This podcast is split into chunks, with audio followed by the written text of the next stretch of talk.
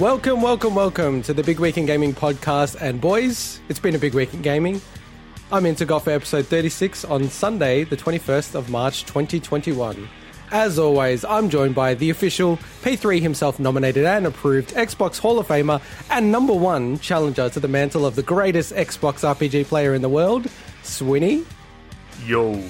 And the guy in the middle, the game-loving, grind-hating, anti-gamer, the interrupter in chief, the expert at Harvest Moon and Story of Seasons, Mike.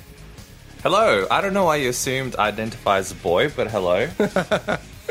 In this week's show, we'll be discussing Sony buying Evo, the biggest fighting game event of the year in the world.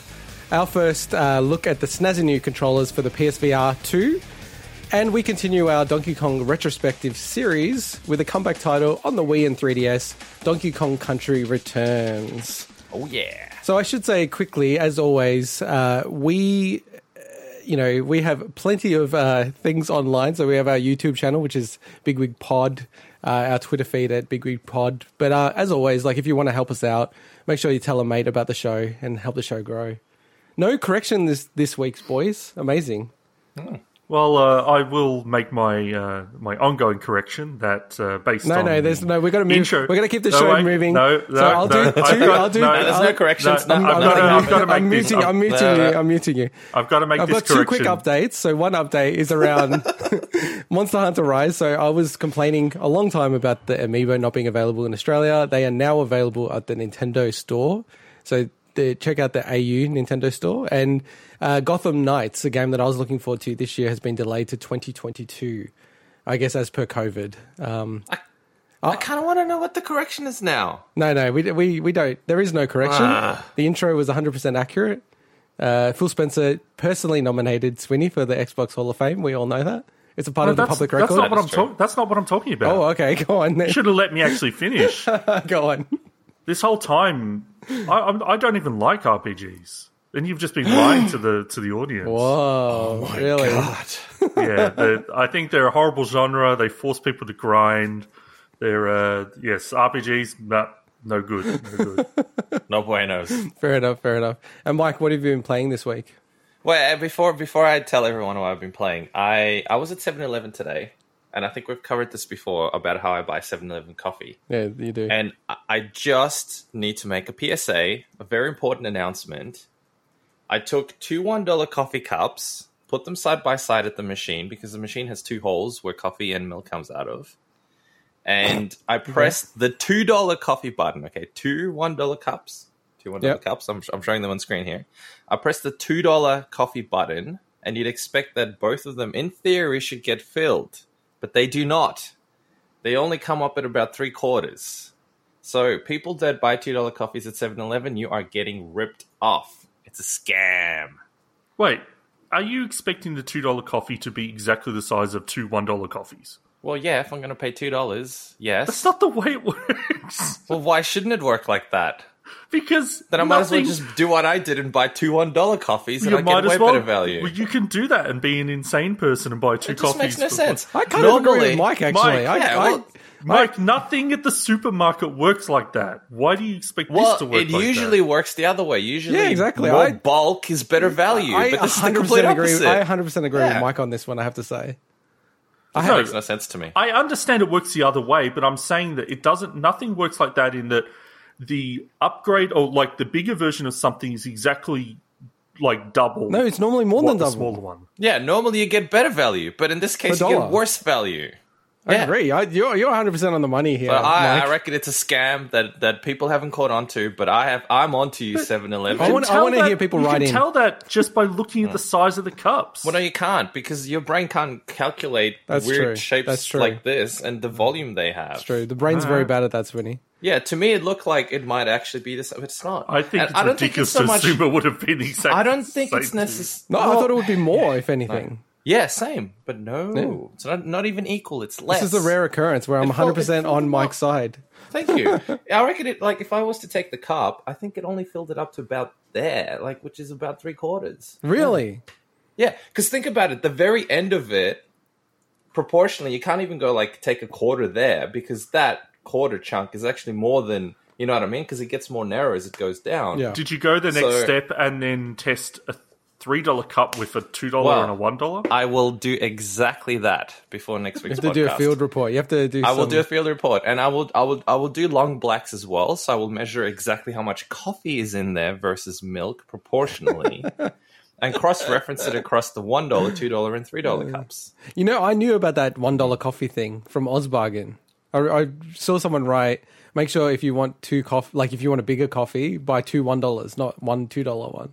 I wonder if that was me. You have to carry two cups. It could have been you, actually. It could have been you saying about it on Ozbargain, and I'd read it. Like, what if you're carrying something else? Then suddenly you've got to, stack them on top of each other. Sure, of course there's that. And look, if you're environmentally conscious, you don't want to end up with two cups. Yeah, two plastic lids, that's not good. Because it's way worse, yeah. But I suppose if you bring two keep cups... That's true, you just get a big keep cup and then you pour it in, right? Yeah. Is the machine automated? Will it detect that you're using a different... Well, no. Cup? What you can do, is what I did in the end, is when you realize it's only filled in 3/4 of it, you just press the hot milk button and you fill the rest of it. So if you take your big keep cup and then do two $1 coffees into the same cup, what happens when you go to the register? Do you tell the person, I bought two $1 coffees in this same keep cup? Well, you still pay $2, so I don't think it really matters. And you can have as much free milk as you want. It reminds me, Mike, when you went to Coles or Woolworths and you tried to check out a single grape. Yeah, I know. And it doesn't weigh anything, so you get it for free. You know, Mike is also... In case anyone's wondering. Taught me at McDonald's that instead of ordering a sundae, you should order 3 soft serves, which are 30 cents each, and then ask them to put it in a plastic cup and then just put a little bit of chocolate on top. Correct. And instead of ordering $1 or something, way cheaper. And instead of ordering a McFlurry, which is like $4 or whatever, you can just order a sundae in a McFlurry cup and ask them to add M&Ms on top. This is what you come to the Big Week podcast for. Exactly. People. You got all these micro deals, micro hacks. Micro hacks. We should have saved this for the last section. When we talk about, so what have you been playing? What have you been playing? So what I've been playing a number of games. I've been playing Donkey Kong because even though I'm late to the party, I did want to actually give it a go. Have you? So and you haven't played the trilogy at all on the SNES? No, I haven't. Yeah. I haven't. Okay. I played a little bit on the SNES ages ago, but I never really played the game properly. If that makes sense. Yep. So I have lots of thoughts on it. And you beat it, right? We'll save. No, I haven't. Oh, okay. I got pretty far. I think I got it to World 7. I don't know how many worlds there are. No, I just haven't had time. Move on. And it is hard. But anyway, move on. I've been playing a bit of Mario Land on 3DS.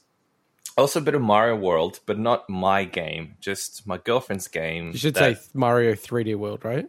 Mario 3D World, yes. So I played a bit of Mario 3D Land and on 3DS, and then a little bit of Mario 3D World on Switch. But... only because my girlfriend was getting stuck in a few places and she kept asking me to pass them and grab more stuff. So chauvinistic. I'm not. It's just that's what happened. So that's how I got my kick of that game. But I'm actually really keen to play it by myself. Yeah, it's a cool scratch game. It's a cool game. And it's a super cool game to the extent that I actually, my girlfriend's nieces, well, I suppose I could call them my niece as well. Whoa, you guys married already? Practically, right? Her birthday's coming up in April, and I went out, and this didn't break my own rule, technically, but I bought her a Switch in preparation for her birthday. Just a Switch Lite. The niece. That's not even your actual niece. That's amazing. Right, which is really cool. We get along really well. She's 7. People are going to be asking me questions about you. Why are you giving her these kind of presents? Well, no, they won't. We just get along really well. Anyway, so I had to call her dad up because I spoke to my girlfriend and I'm like, hey, is this okay? Should I be getting this? Are her parents going to be pissed off at me? And like, you better call them just in case. So I called her dad. This is after you already bought it? No. This was while I was sitting there in the shop thinking about buying it. Okay. And he's like, I think it's all right, but let me just check with my wife. So he had to hang up and call me back. And after he called me back, he said, yeah, she said it's okay in theory. We feel a bit guilty, though, because, it's a Switch problem. I'm like, don't worry about it. It's pretty generous. But it's pretty funny the bunny hops we had to do just to be able to get them to agree to it. And the reason I say this, the reason what made me think about getting her this is because she loves cats. So she got a couple of kittens a few months ago. And you can be a cat in Mario. And even I just laughed at the character when I was playing it in Mario 3D World. Very cool, dude. So it's super awesome.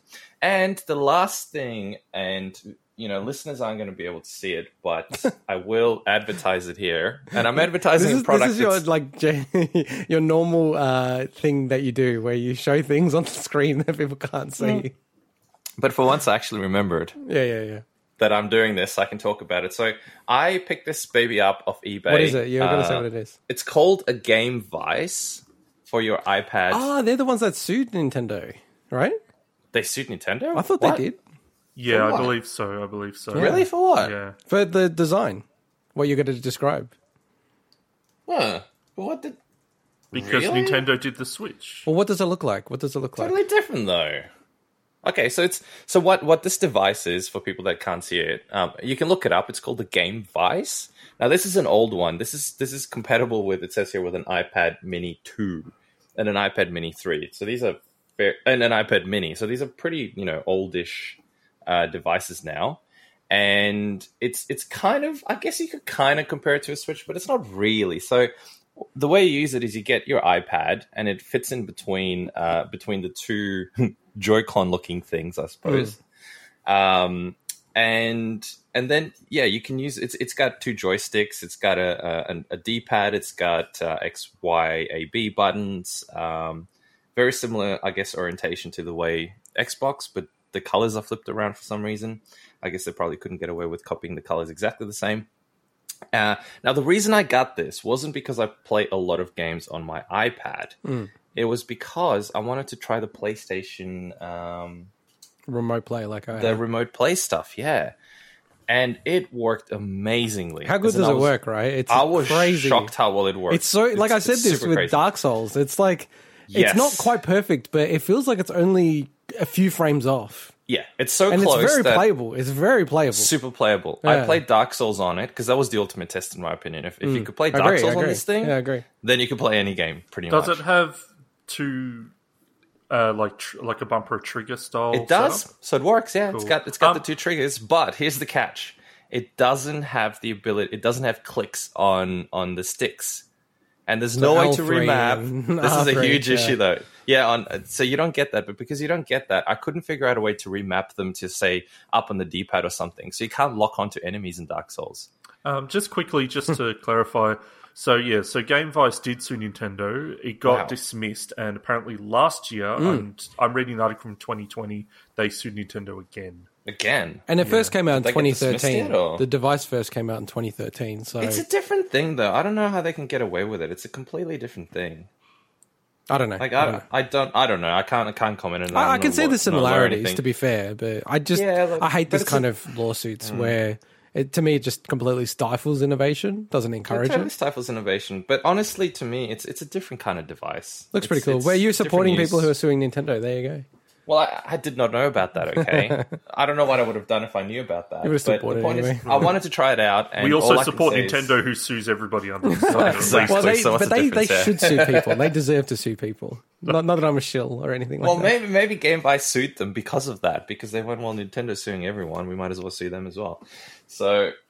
But anyway, I don't know. I actually don't know much about these. I don't know if you can still get them brand new. All I can say is now that the PS5 is out and the remote play capabilities out there, I am surprised these things don't get cleared out on eBay. Like, I picked mine up for $50 in really, really good condition. I still feel like I prefer using my DualShock and a clip to my phone. I feel like but say if you go, if for example, my use case is I want to play a game on the toilet, as an example, or in my bathtub while I'm taking a bath.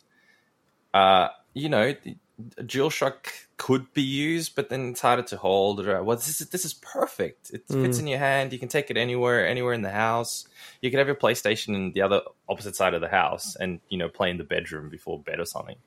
I'm just so particular really on controllers, I don't know. I'm very obsessive when it comes to controllers. Well, of course, it's not going to be anywhere near as good as the proper DualShock controller. Absolutely, but for what it does, and for the $50 that I paid, again, big asterisks. I don't know what they are brand new. I don't even know if they make them brand new anymore.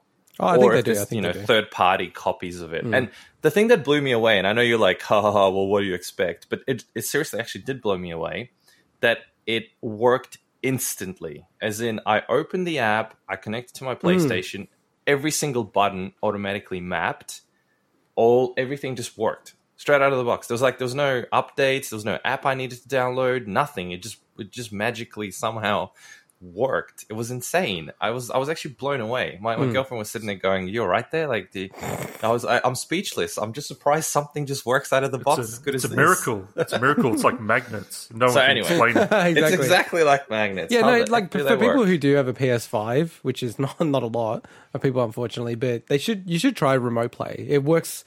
It's very playable. I'm very pedantic when it comes to that stuff, and it's very playable. It actually really does open up the PS5 for lots of different playstyles. Just quickly, playing wireless, by the way. I have plain wireless. I don't have special connections. I don't have a great router or anything like that. Just plain basic shit, and it works perfectly. It's really good. Fine. So for me, I'm playing a little bit of DKC Returns. I'd pretty much finished it last week. L.A. Noire, because it's coming up on our radar. As part of a game of some other year, but this is embarrassing to omit this, but I ended up downloading and playing through the Monster Hunter Rise demo 2. Cool.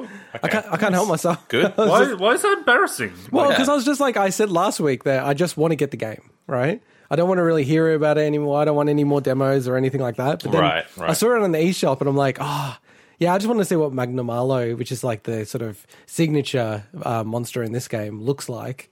And man, the game looks so good. It actually looks better than the demo. Maybe it's just, my brain tricking me, but it looks so good. I'm really looking forward to this game. Like, I've actually got to really be careful about this game because I feel like I could get really sucked into it.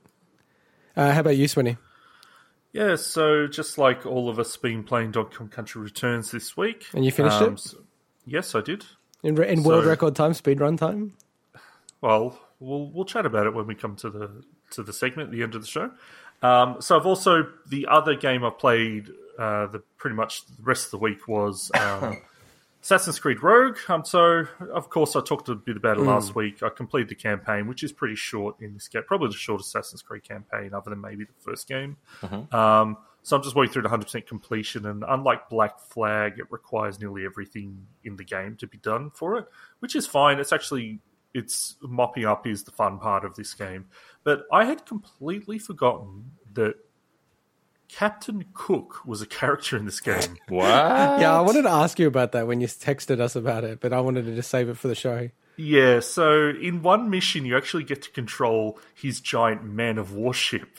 To just to wreck other ships, and he's also in this game. And I can't confirm if this was in real life or not. He's also a master at decoding ancient codes for you. So you take like a manuscript to him, and he can decipher it.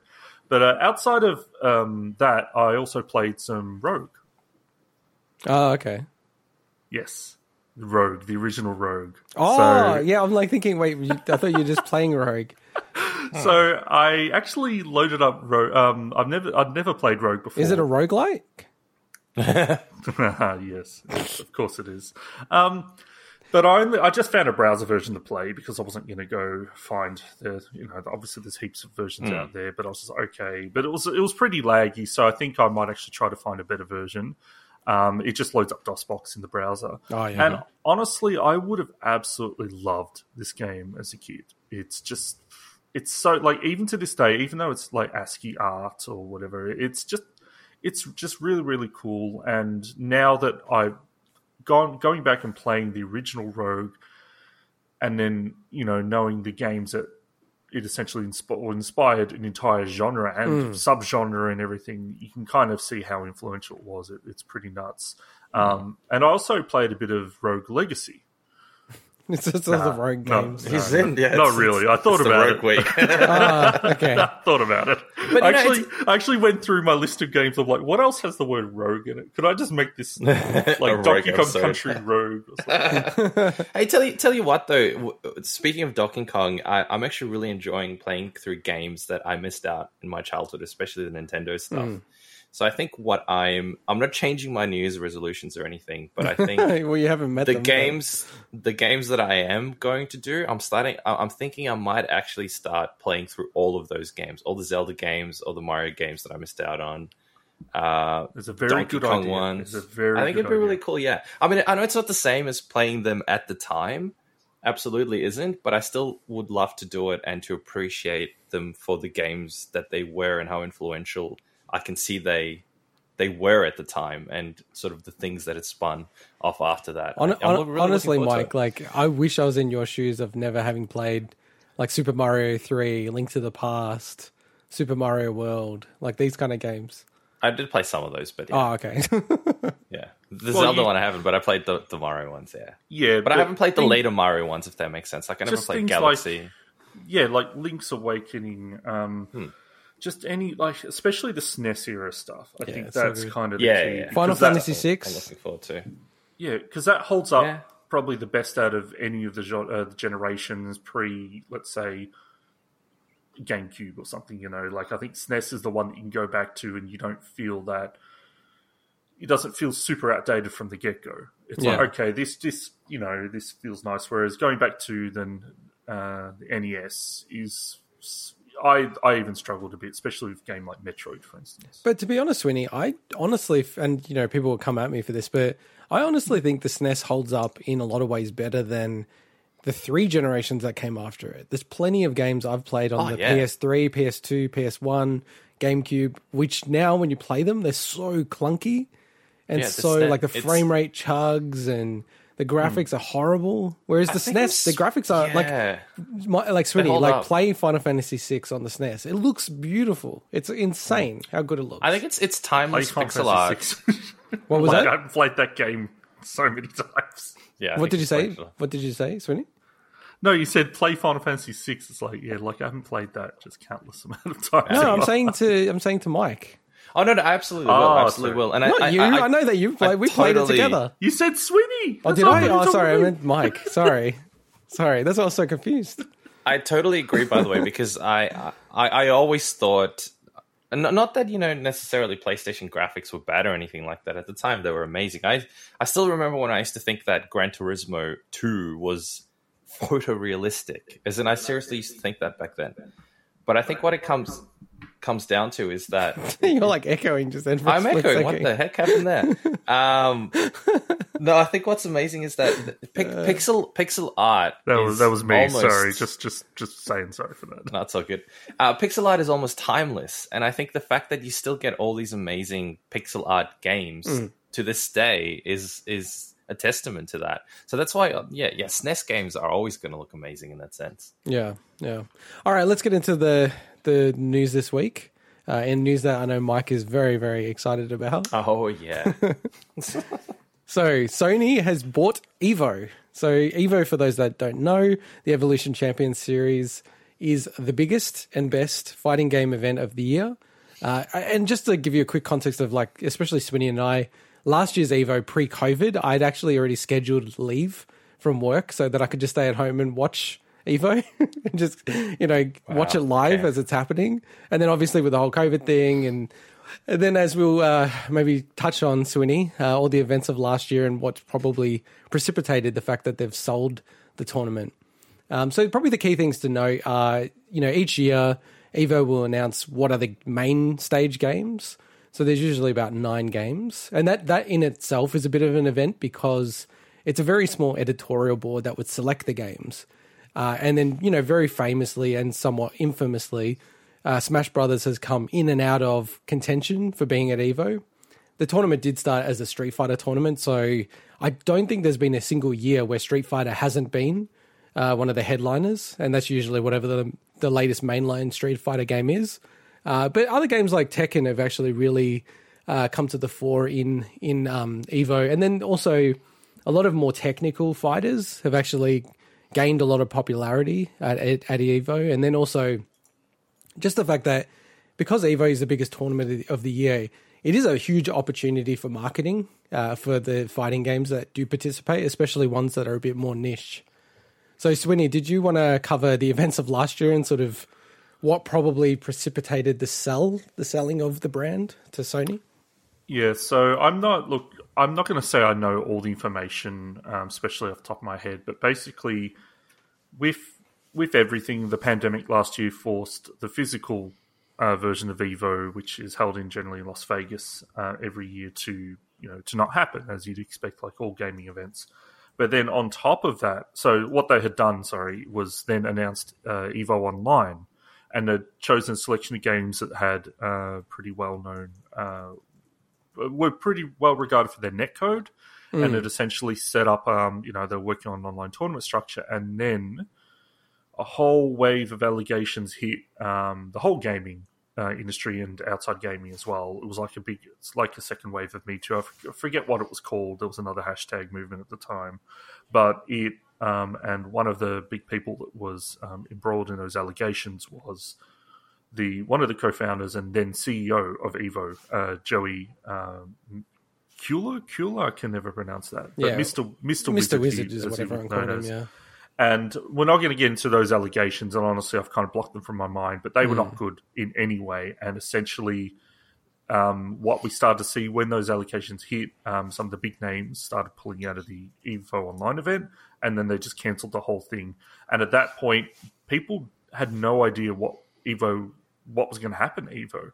And it seems like they've essentially, this is almost like a reset. And they're basically, it's almost like it's being restructured as something completely different, because we've got Sony joining forces with this esports organization known as RTS to essentially make this purchase and Real Time Sports, and build it up. I can't remember the exact name of what RTS means, but it's one thing. I'm super excited that Evo is continuing, but obviously there's a lot of questions. Yeah, and what happened was, I think you said it really, really well, Swinny. Obviously the allegations. Mr. Wizard did leave the organization that he started. And he was really the face and person behind Evo, as it was known back then, and as it's always been known up to this point, really. When games got booted out, everyone blamed Mr. Wizard, or if games came in, they thanked him. He did leave the company, but I do think Evo had a bit of a sort of a mark on its name. So to me, it makes perfect sense that they've kind of come out publicly and said, hey, like, this has been sold. Because I think it gives them an opportunity to reset and still retain, themselves as being the biggest fighting game tournament in the world. The interesting thing is, Sony's always really supported the fighting game community, the FGC and FGC games as well. So, a lot of people don't realize that the games like Street Fighter are actually only on, like Street Fighter V is only on PS4 and therefore PS5 as well. It's not even available on Xbox. So the one thing that's interesting to me is because Smash Brothers was huge at Evo when it was available in 2019, and it was going to be available as Ultimate in 2020, is will Sony allow Smash Brothers to go to Evo, and then B, will Nintendo allow for Smash Brothers to go to Evo in the 2021 edition? Now, I have a very firm view, but do we want to read out the statement first, Swinny? Yeah, so after the news came out, Nintendo released a statement that basically said, Nintendo has enjoyed engaging with fans at past Evo tournaments and wish the show organisers the best with their new venture. We will continue to assess Evo and other opportunities as we plan for future online and offline Super Smash Bros. Tournament activity. What's a laugh for, Mike? No, nothing. Just I've worked with PR stuff before, and this is just... yeah. So many words, yet says so little. I totally disagree. Nintendo generally tries to... like, doesn't even comment about these kind of things.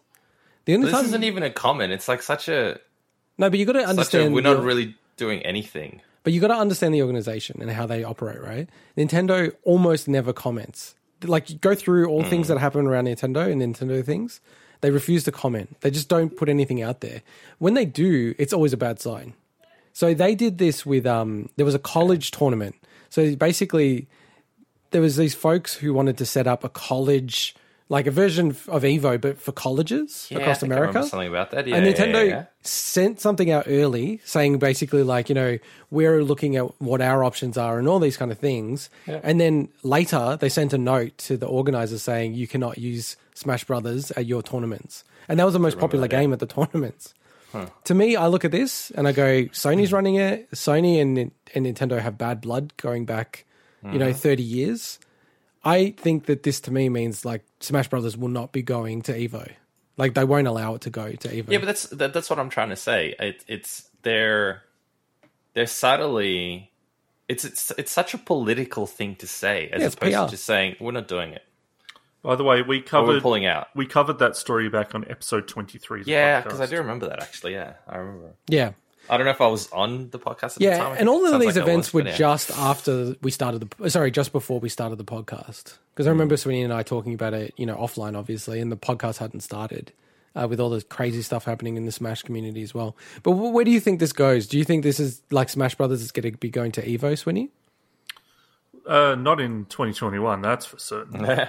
Because not only would Nintendo have Nintendo probably not 100% made, you know, their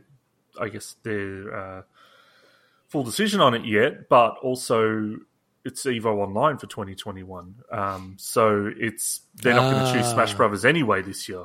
Yeah. So, and that's one of the reasons why if people are looking at those initial batch of games that they've announced for the EVO Online event in August, which is Street Fighter V, Tekken 7, Mortal Kombat 11, and Guilty Gear Strive, well, one of the reasons Smash Bros. Wouldn't be there is because, 100%, it's not a game that you'd run an online tournament for. Yeah, that code's terrible.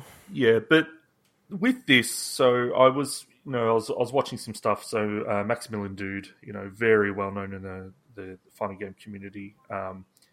You know, and he had a really interesting take on this, is that this is pretty much up to Nintendo, I think. Oh, yeah, it's definitely. Very much he, and I agree with his thoughts exactly that Evo and probably Sony would be more than happy to have Smash Brothers at an Evo event, an in-person actual tournament event. But it is the question of if you've got Smash Brothers being presented, and essentially the people that the tournament organisers report to are Sony executives. This would be almost against Nintendo's way of working to probably ever allow that. I mean, just when Evo in the past, Nintendo has been so tricky to deal with. Or blocked games from going. Yeah, and that was when Evo was completely independent from any other games publishers. I honestly think this is the last we've seen of Smash Bros. I think this gives Nintendo the opportunity to pull out and argue that, well, look, like they never say it publicly, but I think the perception, because people are already saying they don't think Smash Bros. Will go back to Evo. And I think they'll just take advantage of that. I honestly think they never wanted it at Evo. I think, you know, they have pulled it from Evo, like either Melee. And, you know, they've had a huge amount of backlash for doing that. And I just think, you know, especially all the events last year that happened, Swinny. So there was, you know, as you said, there was so many allegations and substantiated allegations against like lots of different, you know, gaming spheres, but including FGC and Smash Brothers community. I feel like Nintendo, just given their stance of being, you know, super family friendly, they don't want to be associated with anything like that. So I feel like they'll take this as an opportunity to also try to pull out Smash Brothers from as many events as possible. Because I genuinely don't think they want that whole scene to happen. Because I think they just look at it as downside risk for their brand. Now, I think from a commercial perspective, it's kind of crazy because it certainly like helps sell Smash Brothers. Yeah. But you know, they're always looking at the super long-term Nintendo and looking at their brand and corporate image and things like that. And that kind of outweighs anything else that they do. Uh-huh. So, look, if Smash Brothers does get pulled next year, so in the 2022 edition, imagine when you can have it face-to-face, Swinny. If they don't have Smash Brothers, it kind of...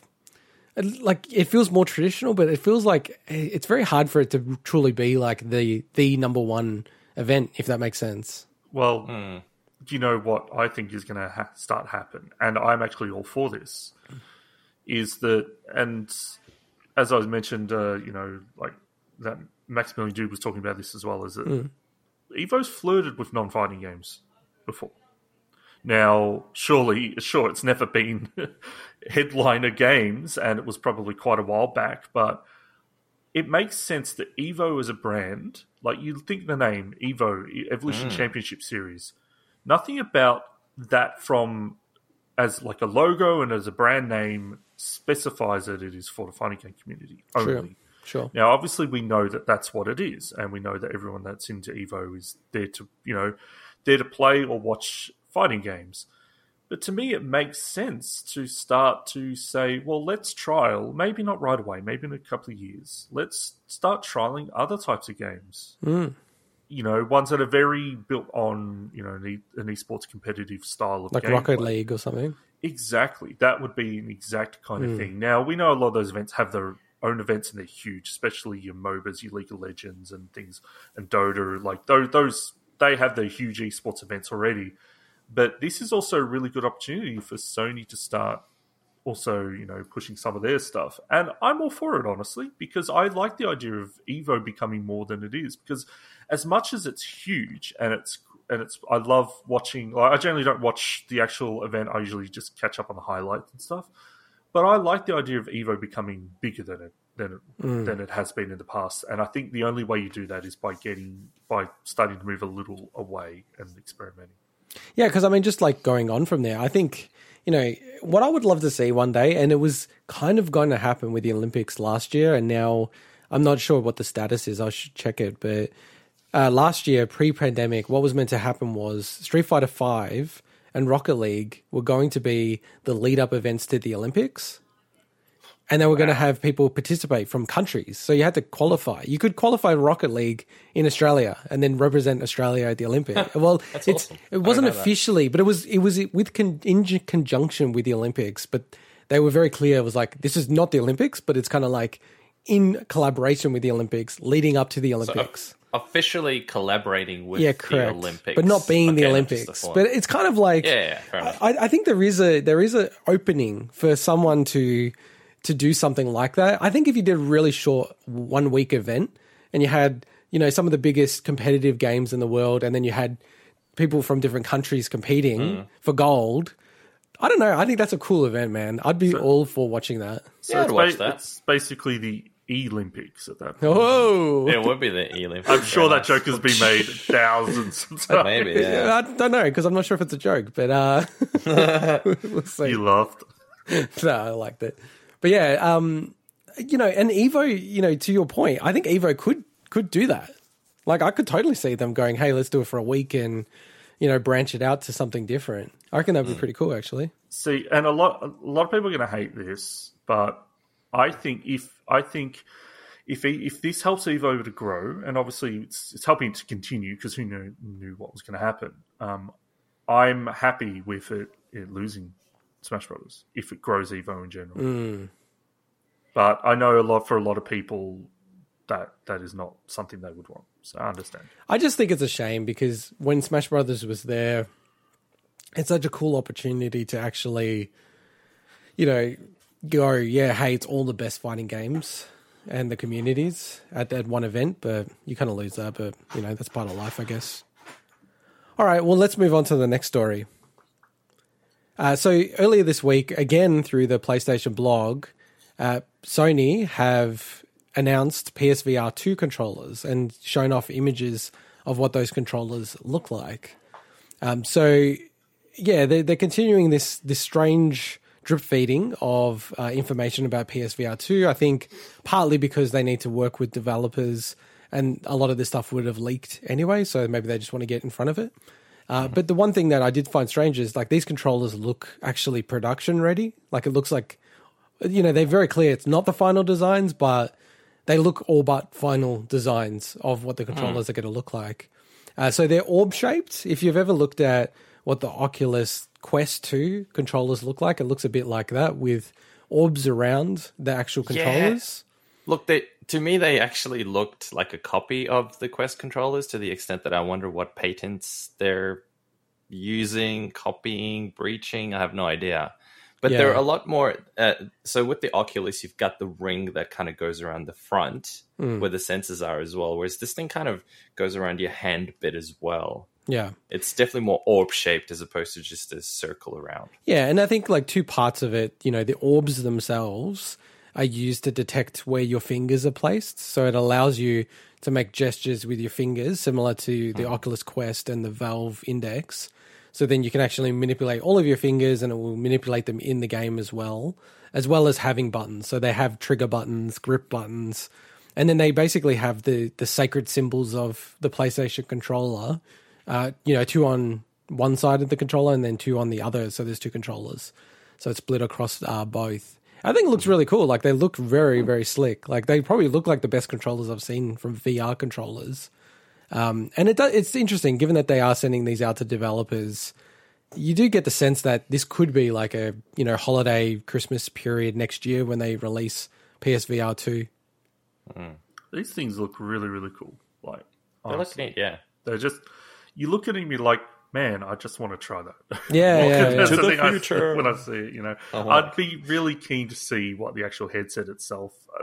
obviously, it's more about the functionality than look, because when you're wearing a headset, you can't see it. But still, I'm just keen to see what the headset looks like. I love the way the PSVR looks. I mean, I could actually just reach right here while we're talking. You guys keep going. I'll give me 2 seconds. Plus, we are a podcast, so... But, What I thought, just on the design, Swinny, the thing that I thought was strange, because just describing it, if people don't look at it online, they're all black matte. Like, everything about it is all black matte.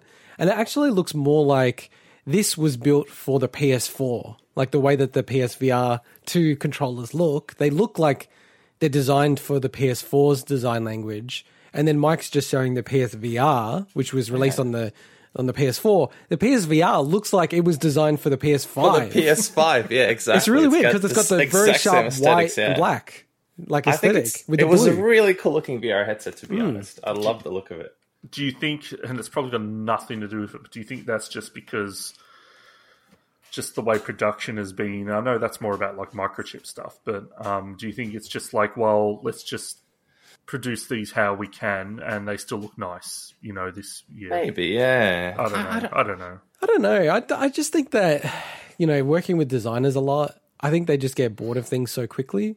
So I do wonder, you know... It goes in cycles. You know, with the PSVR, it feels like they had a certain, like, language that they were using. They would have had to design the PS5 a long time ago. So it feels like that was a period of time when they did all of that, and then they've moved on, and I feel like this is the next run-through of their design language. But it looks amazing. It looks very slick. But does that mean we're going to get, like, a super slick Astrobot next time rather than the like it? Because to me, Astrobot and the PSVR kind of, like, the design-wise, they feel very similar, similar usage of colours and stuff. But I'm just expecting, this like dark shadow one. Yeah. So it's going to be like Zack Snyder's Superman in the new cut, Black Superman, Astrobot Snyder. Honestly, it just goes in cycles. I don't think it's not so much just designers as well. I think it's also consumers that go in cycles. I remember when the Xbox 360 came out and was white, and there was a contrast to the black PlayStations. Yeah. Everyone went, "Oh my god, this looks so cool! It's amazing!" And then they released the black versions. Oh my god, this is black! It's so amazing, and it just goes in cycles. I think if there's a Series X that gets released in white as opposed to the Series S, I think people will go apeshit over that one as well, just because it's white and it's different. You're just triggering me on these cycles. You're triggering me on the naming conventions on Xbox, because what the hell are they going to call the next revision of the next, well, the current gen for Xbox Series X/S? Because if they call it Xbox Series X2 or Pro, I'm going to kill myself. Like, that is going to be horrible if they do something like that. Xbox Series 360. Xbox Series 1. That's probably what they'll do. Oh, God. Imagine that. Oh, my God. You laughed because you're thinking that could be a possibility. Oh, my God. You're like, that could actually be possible. But yeah, with the PSVR 2, Mike, you're an owner of the PSVR 1. Are you thinking about picking up the PSVR 2 when it comes out, or you just wait and see? Look, inevitably I will. Who am I kidding if I said, glad you said I wasn't? You're being honest finally. I'm honest. I have no control when it comes to that stuff. So I'm still to plug in my PSVR just because I've had so many other things to do. But hey, I think and we'll cover it in the bargain bin, but I was so excited because I was going to buy this game, so I'm so glad I didn't. And we'll cover it in the bargain bin, but there are 10 games that are free for this month or the coming month for PlayStation, and that includes Astro Bot VR. Mm-hmm. As well as Moss. Go grab it. Well, yeah, no, I know, but I'm just calling out Astro Bot because that's a game that I was going to buy just randomly. I'm like, I'm going to buy this because I'm going to be annoyed if I can't get this later. And I feel like with PSVR 2... You know, obviously now that Astrobot's a part of Astro's Playroom is a part of the PS5 just by default, you know, you feel like with a PSVR 2, they'd want to launch it as a bundle, right? With the next Astrobot game. That just feels like a no-brainer, surely. It makes sense, yeah. Surely. They probably will. Yeah. Just a couple of quick things before we move on, though. The haptic feedback sounds really cool. I'd be interested to see how that plays out. Because I know one thing is people were complaining in games like Call of Duty that it was tiring to use the haptic feedback. Oh, you're talking about the adaptive triggers. I'm talking about the adaptive Yeah, most people triggers, just turn it off. What I mean, I kept it on in whatever games I've played, but you know, I don't play something like Call of Duty where I can see how it could get annoying. I think if you played competitive every night, you'd have to turn it off. You'd have to, but competitive VR is probably not going to be a thing for a little while longer. VR's not going to be a thing, so... No, but imagine something like in Half-Life Alyx equivalent. Yeah, that'd be sick. That. I think it'd be sick to have that tactile feel. That'd be sick. And I think the haptic feedback, which is the other thing I was going to talk about as well, I think will also be interesting because none of the other ones really have that. No, and that's very noticeable, actually. It's very noticeable. Like, it's weird now, you know, I guess post 64 with Star Fox or Lilac Walls, as it was called in Australia, that came with a Rumble pack. And since then, I've always played with controllers that have Rumble. And it is actually weird when you play a game with no rumble. Like, you do notice it. Yeah. So, when missing. I was playing the Quest, it is something that you know, it's super immersive. You can't argue. It's super immersive. Most immersive I've ever been in a game playing Half-Life Alyx. But with the haptic feedback, yeah, it's pretty sick. I have to say, actually, and I think I had said this before, and probably last thing before we wrap up to the next story, is that if they bundle Half-Life Alyx with the PSVR 2, that is going to be an absolute banger of the century. Like, that is like, you have to get it. That's how you sell a technology. Yeah, like that would be unbelievable. Like, I know that Mike's on the same page as me, but people have to play that game. They just have to claw and figure out a way to borrow, beg, steal, whatever, and play that game. It's so cool. You go check out a special feature a few episodes ago as well. Yeah, yeah. All right, let's move on to the next story. So midway through this week, Friday, our time, we had the Square Enix Presents Spring 2021. So I think everyone being very much inspired by Nintendo, they're all hosting their own presentations, directs, all these type of things. So there were a few new announcements, and we've just covered some of our highlights from the event. So, Swinny, do you want to cover the game that we knew as Project Athia? Has been announced what it's called. Yeah, so... I guess as the closing big hitter of the presentation, one last thing. They basically go, okay, big update on Project Athia or whatever. I think it's Athia, but it doesn't matter anyway. It doesn't exist anymore. Exactly. So that was announced back in June last year, and it's a PS5 PC title being developed by Luminous Productions, who are the internal studio that worked on Final Fantasy XV. So it's basically built on the bones of that team, which was called Business Division 2. And they start off, they were interviewing the actress who plays the main character named Frey Holland, and she's a British actress named, I think, Ella Balinska. And she's talking about the game, they're showing some cinematics, and then they just show some straight-out gameplay that actually looks pretty neat. But wicked. So they basically seems to have a really big focus on environmental traversal, so moving around the environment really quickly. It's very much, it seems to be, I guess, like a... what they call a portal fantasy or an isekai, that whole, hey, it's a regular person taken and put in a strange world, and suddenly they find they've got new abilities. So it looks like a cool take on that. So the game is due next year, 2022, and has been renamed as Forspoken, which I actually think is a pretty cool name. It's a cool name. Yeah. You know, names, I think the key with names, if you don't go, that's a terrible name, it's actually a good name. Yeah. Because you just grow into it. If it's a good game, everyone goes, oh, Forspoken, what a great game, blah, blah, blah. So Mike, it sounded like you liked the way it looks. Oh, yeah, absolutely, yeah. So I saw some previews before, and now actual gameplay and stuff, yeah, it looked good. Definitely picking this one up.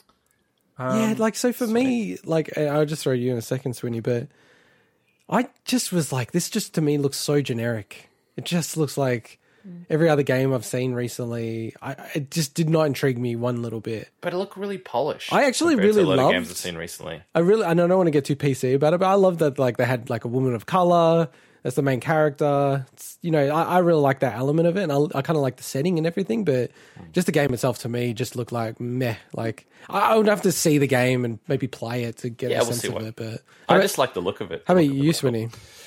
So this game looks good, but I probably won't want to play it because it's made by the Final Fantasy 15 team, and the thing with Final Fantasy 15 or something. Wow. Well, no, we have to put your bias on the table. So this is a PS5 PC only game. Oh, that's got nothing to do with. So it's not an Xbox game. Yeah, that's got nothing to do with what I'm saying. So Final Fantasy 15 looked great, but the stuff that I loved about Final Fantasy 15 was the parts that were more like Final Fantasy. So if you. Assuming we don't know that much about the way this game plays and its mechanics or anything, likely it's not going to be like Final Fantasy 15 with those elements, but it's going to have probably the parts of Final Fantasy 15 I didn't like. That's what I'm expecting. So this, to me, if it's the same team and if they do it in a similar style, it's going to be super flashy, look great, but probably just not be a game I actually enjoy. So I'm kind of down on that, but I'd love to see more. I'd love to be proven wrong. Let's wait and see. And we don't even know if it's technically an RPG or not. I mean, Final Fantasy 15 a lot of ways wasn't, so it's probably essentially just an action. Oh, in a lot of ways, particularly in gameplay, in combat and stuff. So. We will see. To me, it's a wait and see. Okay. Yeah, no, I agree. So one wait and see. Yes. It didn't grab me. But the next game, so the other one that we wanted to highlight out of the three that we want to highlight is Life is Strange. Which, by the way, speaking of cool names. Like I'm trying to actually say the bloody name. So the name is so cool, though. Let me say it. I love the name. Jesus. Okay. Life is Strange True Colors. So we've had... Life is Strange 1 and 2, and this isn't a sequel to Life is Strange 2. It's a new set of characters. I guess you'd say it's obviously still in the mainline series. It's just not a continuation. So Life is Strange True Colors, good name. I like it. Really cool name. I just think the Life is Strange name is really cool. Yeah, has anyone actually played through any of the Life is Strange games? So Swinny, I think you have. So I've only played through... the first 3 episodes of the first series. Now, want to clarify as well, I think there is a returning character from Life is Strange Before the Storm, which was also... There definitely is, yeah. Yeah, so this game is being developed by Deck Nine Games, who worked on Before the Storm, whereas the other Life is Strange games were developed by Don't Nod. I guess all I'm saying is like it's not like a continuation of Life is Strange 1 and 2. No, but yeah. So basically, the second part of this announcement is what I'm actually kind of really keen for, because I am looking for a chance to replay through the earlier Life is Strange series. So they've also announced a Life is Strange Remastered collection, which includes Life is Strange first series and Before the Storm. It's interesting that I didn't include Life is Strange 2, but. Oh, whatever. It is what it is. I did. You know what? I've learned something then, Swinny. I thought kind of naively, I heard the announcement that, you know, they've got this remaster collection. It was going to be Life is Strange 1 and 2. But wait, you're saying it's Life is Strange and Life is Strange Before the Storm? Correct. Oh, yeah. That's so annoying. I didn't know. Is that because Life is Strange 2 is already, you know, current gen, so to speak? I'm not sure the exact reason, but basically that's like the Borderlands. Was it the Borderlands collection, the Handsome collection or whatever? Where it was like Borderlands and then the prequel? And it didn't have Borderlands 2 or something? So annoying. No, the Handsome Collection was Borderlands 2 and the pre-sequel. Yeah, I'm trying to remember. Yeah, but not one. That's right. Yeah. It didn't have Borderlands. Yeah, it was missing one. That's right, what I thought was weird. But then there was the edition that also had one.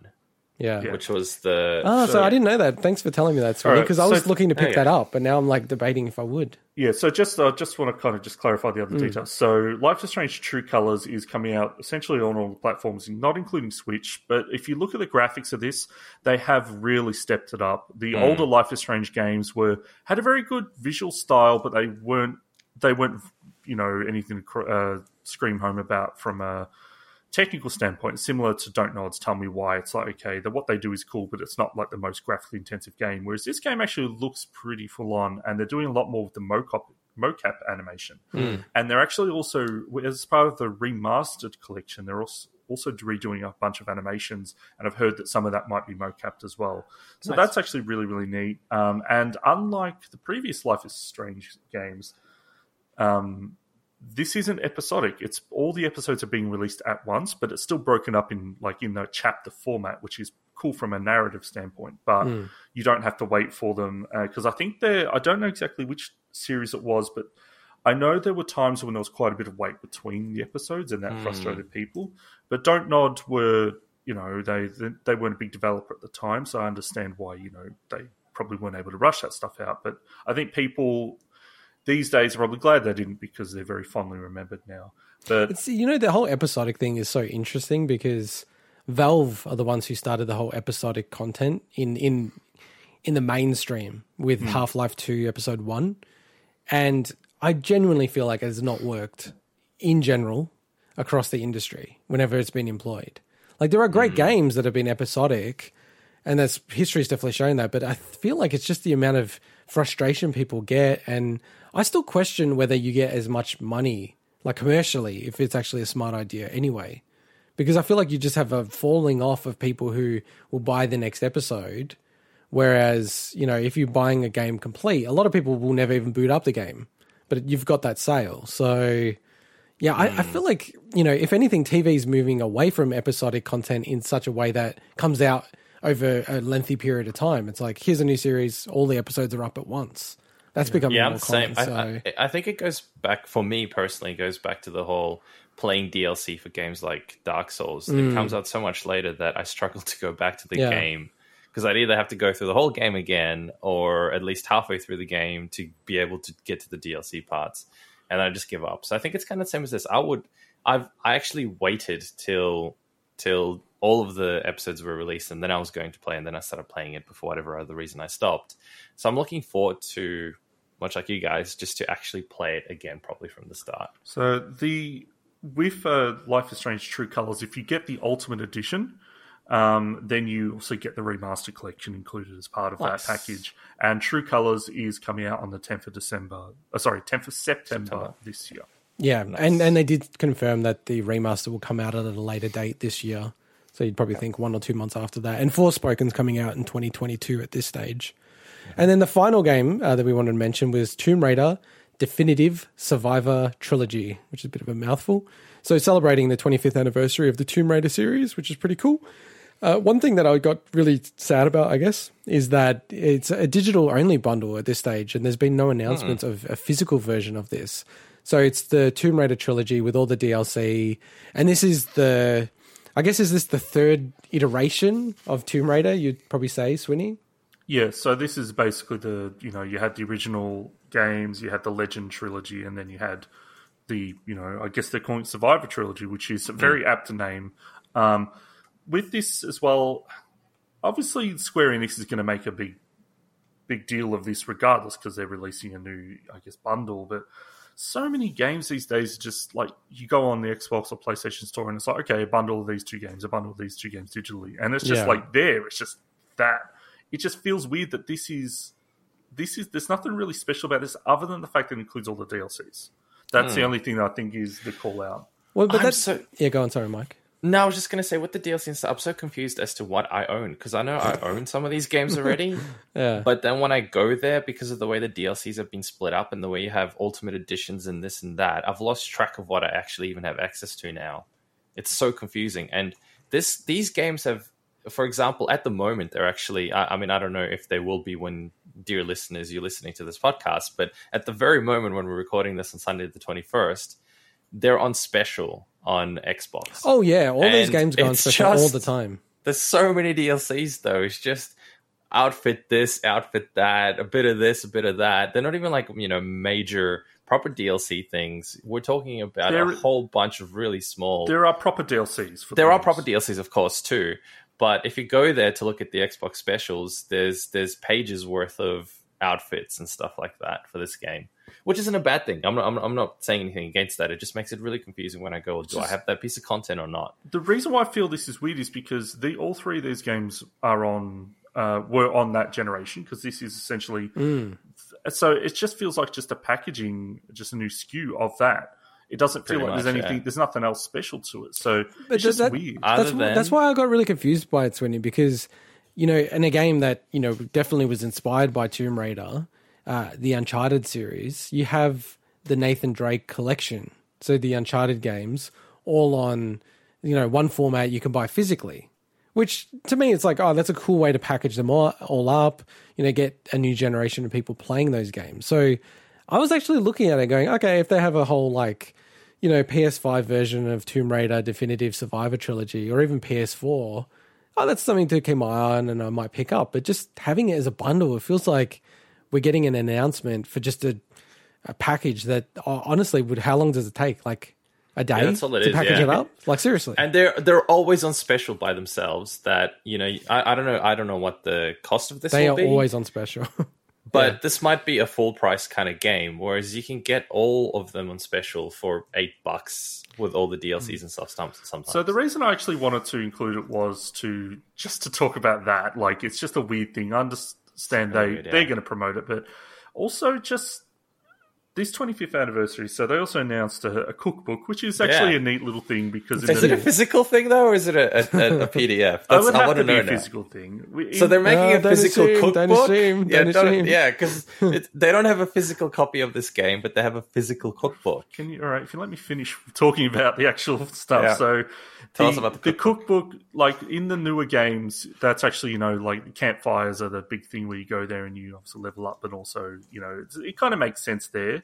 But then there's also a whole bunch of other crossovers with other titles that honestly I just don't care enough to talk about.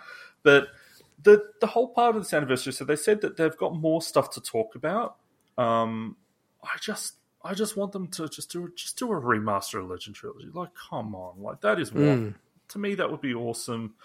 There's obviously more. There's a lot of work involved in that, so I don't know if it makes business sense, but it doesn't feel like it makes Swinny sense. It makes Swinny sense. My sense of it's not going to happen. Do it for the Swinny Foundation. Just the way they talk about it as well feels like they're ignoring that second generation of those games. But I mean, it's the same developers for as now. The newer ones. It's not like it's a completely separate group. I know. So. Yeah, so be careful with Tomb Raider because it's very weird at the moment. I was just checking it on the PlayStation Store. You can buy Shadow of the Tomb Raider Definitive Edition for $85 Australian dollars, or you could buy Tomb Raider Definitive Survivor Trilogy for $70 Australian dollars. Wow. Okay, that's pretty great. And that includes all of that one game plus two extra games. Plus the other two. That's a whole different story that I think we can get into. No, but can I just say quickly that they are saying it's 60% off the $70 game. Tomb Raider, so they're stating it as it's 60% off buying it for $70. So are they trying to say that it's going to go up to like $140 after the sale? Maybe. Or $120 after the sale. That would be ridiculous. Yeah. It seems like they are, based on what they're saying here. Anyway, I'm over talking about this stupid digital bundle. Yep. All right, let's move on to our next story, another cheery story.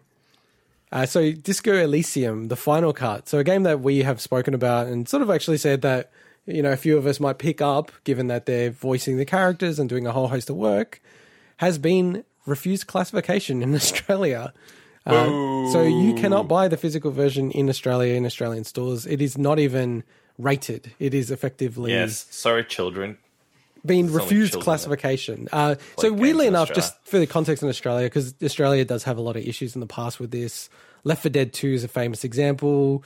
Stick of Truth. And I experienced this actually just bizarrely. I was playing Stick of Truth And then the whole scene just stopped and had like a really sad koala. To be fair, though, that was actually funnier. That was very funny what they did. It was very funny what they did. But, you know, a weird quirk in Australia is that games sold on Steam don't need to be classified in Australia if they're not physical. So you can actually get the final cut on Steam in Australia legitimately. That's fine. How is that a thing? I don't know. I don't know the context of it. How did they get away with that? And I just know. Hang on, no, wait. Is that legit? I don't know. Does it though? Because I couldn't get Hotline Miami 2 on Steam. It doesn't exist in the library. Really? Yeah.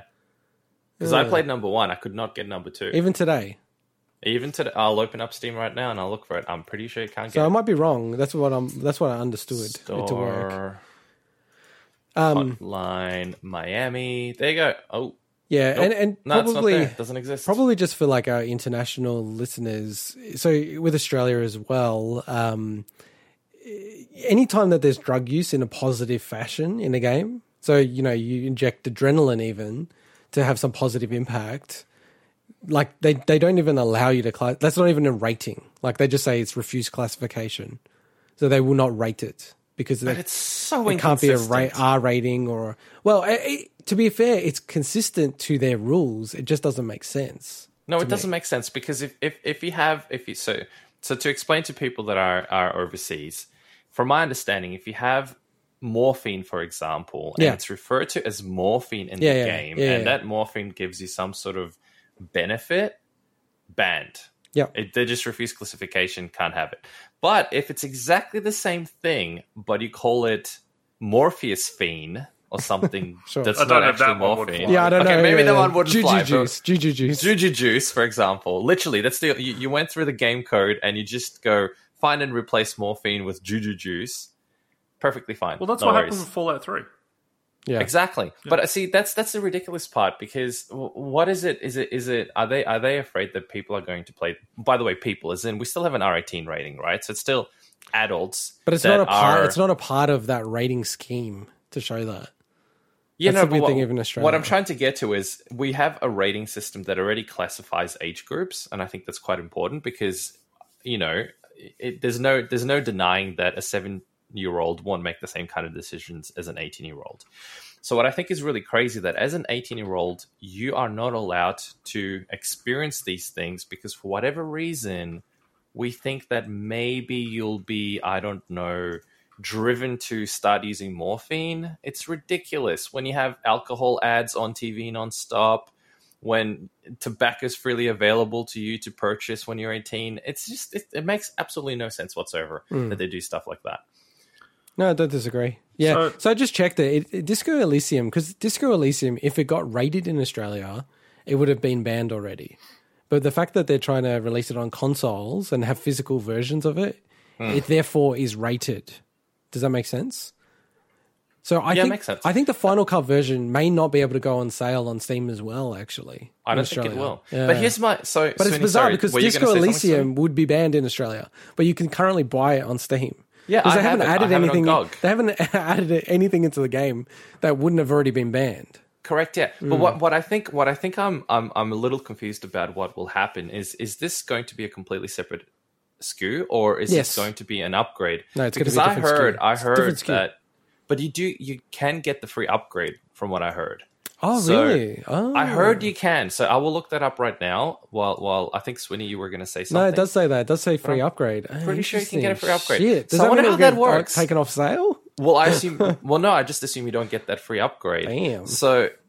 Yeah, I don't know how they'll deal with it. Especially as a small developer, they're not going to be able to spend the time to do separate upgrade functionality just for the Australian people, you know. Yeah. So I think that at this point, we need to be prepared for Disco Elysium to be removed off sale, for Australia. I wouldn't be surprised if it's actually going to be completely removed. But then again, you know, Hotline Miami 1 didn't get removed when Hotline Miami 2 got refused classification. Yeah, but there's a big difference. You can kind of see it's different, but you can see the parallels where how they could have easily gone, it's such a huge topic. I think we need to dedicate a whole... Let me clarify that one. The reason was because... Hotline Miami 2 included a depiction of rape in it. Yes. That was the specific reason that, from my understanding, Hotline Miami 1 didn't. So what I was actually going to mention before is that there are situations that I'm all for games not being rated, whether it's Australia or not, right? There's games like Hatred is a pure example. I had to look up the name. I'm like, what is that bloody name? I can't remember. Which was a mass murderer game that was just really grim and dark. And to me, there's just no place for games of the, with that tone and stuff, in my opinion. But when you're talking games like, I'm clarify, I'm not for this decision whatsoever, or many of the decisions that the Classification Board in Australia has made in the past, especially Left 4 Dead 2 being the most ridiculous one. Yeah, that was super ridiculous. But one thing is, I'm just glad we don't live in Germany, because they've got a way worse than us. They've gone bonkers in the sense that because of what's happened in the past, obviously. Yeah. The pendulum has swung so far the other way that they've banned so many of those things. But I kind of understand, like, they've got history there, obviously, and yeah, they've got a history, but what? I don't know, they're worried about repeating history or something. No, 100% they are. 100% they are. Just jump, like, whenever you get a chance, jump on. There's a Wikipedia article, list of banned video games, and you go to the Germany section. My Little Pony, and it's like, oh my god, there's so many games now. I don't know if they're all. Also, Wikipedia may include outdated information, but it's still. Crazy. Here's the crazy part, right? So I lived in Germany when I was a kid, and I remember going into an adult shop with my uncle when I was like 7, and they didn't give a shit. Like, and the hardcore pornography that they have in Germany, you know, they're known. Like, when you go, when you talk about, we're on the podcast. I know. I'm not going to go into the details, but you know, there's a thing on the internet that's like, wow, it's like it's German porn, which is you know, considered like the extreme of it. I think it's not. I think that's a word. I think weird that they have that inconsistency, though. I think that porn is worthwhile because it does feel like. It's like Japan's the same. It's like, well, you censor this, but you don't censor this other crazy stuff. It's really inconsistent. No, but it's inconsistent what they censor and what they don't. We're going down this insane rabbit hole at the moment, but just to add to it and go further down. That's the discussion. Okay, so for me, I was talking to my wife about this last night. I'm like, how insane is it that you can, like, bash a woman and blow her head off and, like, pay her for sex in a game and kill her and get the money back? Yep. And, you know, if you inject morphine to give you an advantage. And by the way, like, just so everyone's clear, Disco Elysium, I haven't played the game, but just hearing people talk about it, it handles these themes in a way of saying it's not a positive thing. It's not actually glorifying it. So, like, just to be clear, it's not actually putting it in a positive light anyway. Yeah. That's then banned. So, to me, I get what you're saying, Mike, but I don't feel it. I don't feel like, you know, sex and all these kind of things, the way that we treat it in the more Christian Judea, like, you know, England, Australia, those kind of places, US, the way we handle sex and violence, to me, is the opposite way around. Like, we're way too liberal on, blow someone's head off, that's fine. And then anything intimate is like, oh, no, this has got to be banned. But that's exactly what I mean. Yeah. So it's our values are so weird in that warped. Sense. It's very warped. It's completely warped, I mean, and if ultimately all you're trying to achieve is the betterment of society and ensuring that people don't, I don't know, get influenced by these things, well, look elsewhere as well if you want, because there's way worse things that are actually happening that could influence people in a negative way. And, and look, I think the last thing that I'll just say on this one is that the thing is, they do all this stuff, and then all you have to do is, like, what I have an eShop account for the US. Yep. Just jump on the eShop for the US, and then I buy the final cut for Disco Elysium. There you go, It makes no difference. So it's all very, very silly and unfortunate, really. All right, well, let's move on to the next story, which is a little Swinny Fest. So Assassin's Creed Valhalla, had an update and DLC news this week, Swinny.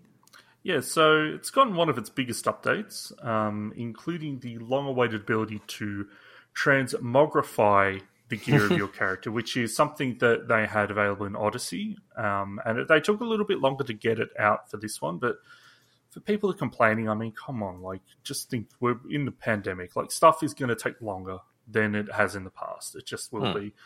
So version 1.2.0 adds a whole bunch of stuff, including that transmogrification, as I said. So you do that by visiting Gunnar in Ravensthorpe, your home settlement. But this time, unlike Odyssey, it costs 50 silver in game. Is that a lot? How much is that? It's not a lot in game, but the problem is that by that point you've looted nearly everything. So finding it is a little trickier. Like, it just, to me, it's weird. And people have theorized why they've done this. It's because you can purchase silver from the microtransaction story. Ubisoft special, the Ubisoft special. Yeah. So that could definitely be it. I don't know. Look, you'll probably have a bunch of silver, but if you want to go ahead and do like a whole bunch of armor sets, then you're probably going to run out pretty quickly. So when you modify those items, they're marked as a star in your inventory. So at least that actually pisses me off, to be honest, because it's such a thing that, you know, people have been wanting, and it's a single freaking player game that linking into something that may, by the sounds of it, have something to do with having to purchase that with real life money. That's just lame. Come on. At what stage do you go? Just make it normal everyday in-game currency as opposed to some bullshit that requires you to pay real world money for, potentially. That really pisses me off when they do stuff like that. So also in this update, you get there's a new skills available. So one, Fiddler Sleeper, which is an AoE attack. There's two loot-based ones, where one is Raven's Loot. And this does not make sense at all, but I don't care. It's great.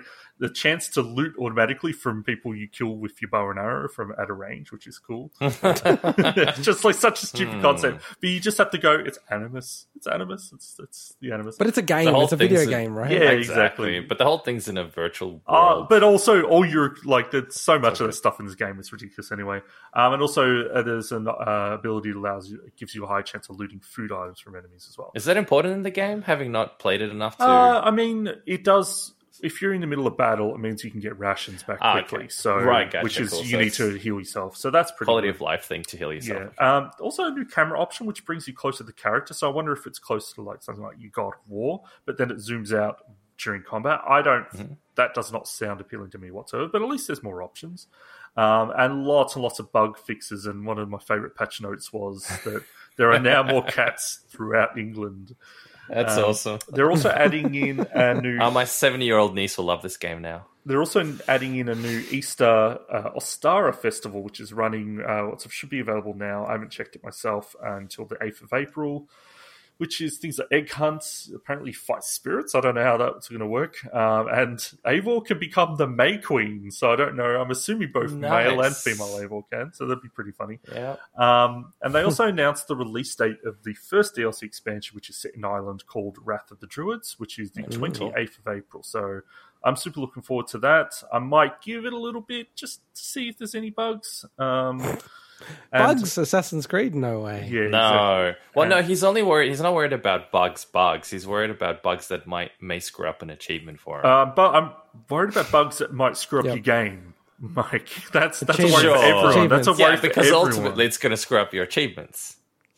Mike, this is Assassin's Creed. I play these games because I also like these games. I know. I'm just giving you the shit. Would you say Odyssey's the best one in the series, though? So there's also it's not available yet, but apparently they're soon adding a new mode called a Mastery Challenge, which apparently, and I haven't tried this yet, so they added something called River Raids a little while back, and apparently seems to be a similar version of that, but more combat-orientated. So, yeah, some neat updates. It's a shame about the transmogrification. By the way, sorry, I completely forgot to mention what transmogrification was. That is a big oversight. So basically, for anyone that doesn't know, it's something, you know, very popular like your Diablos, where you can basically change the way your gear looks while retaining the stats of the gear. I think it came from Diablo, that term. Very possible.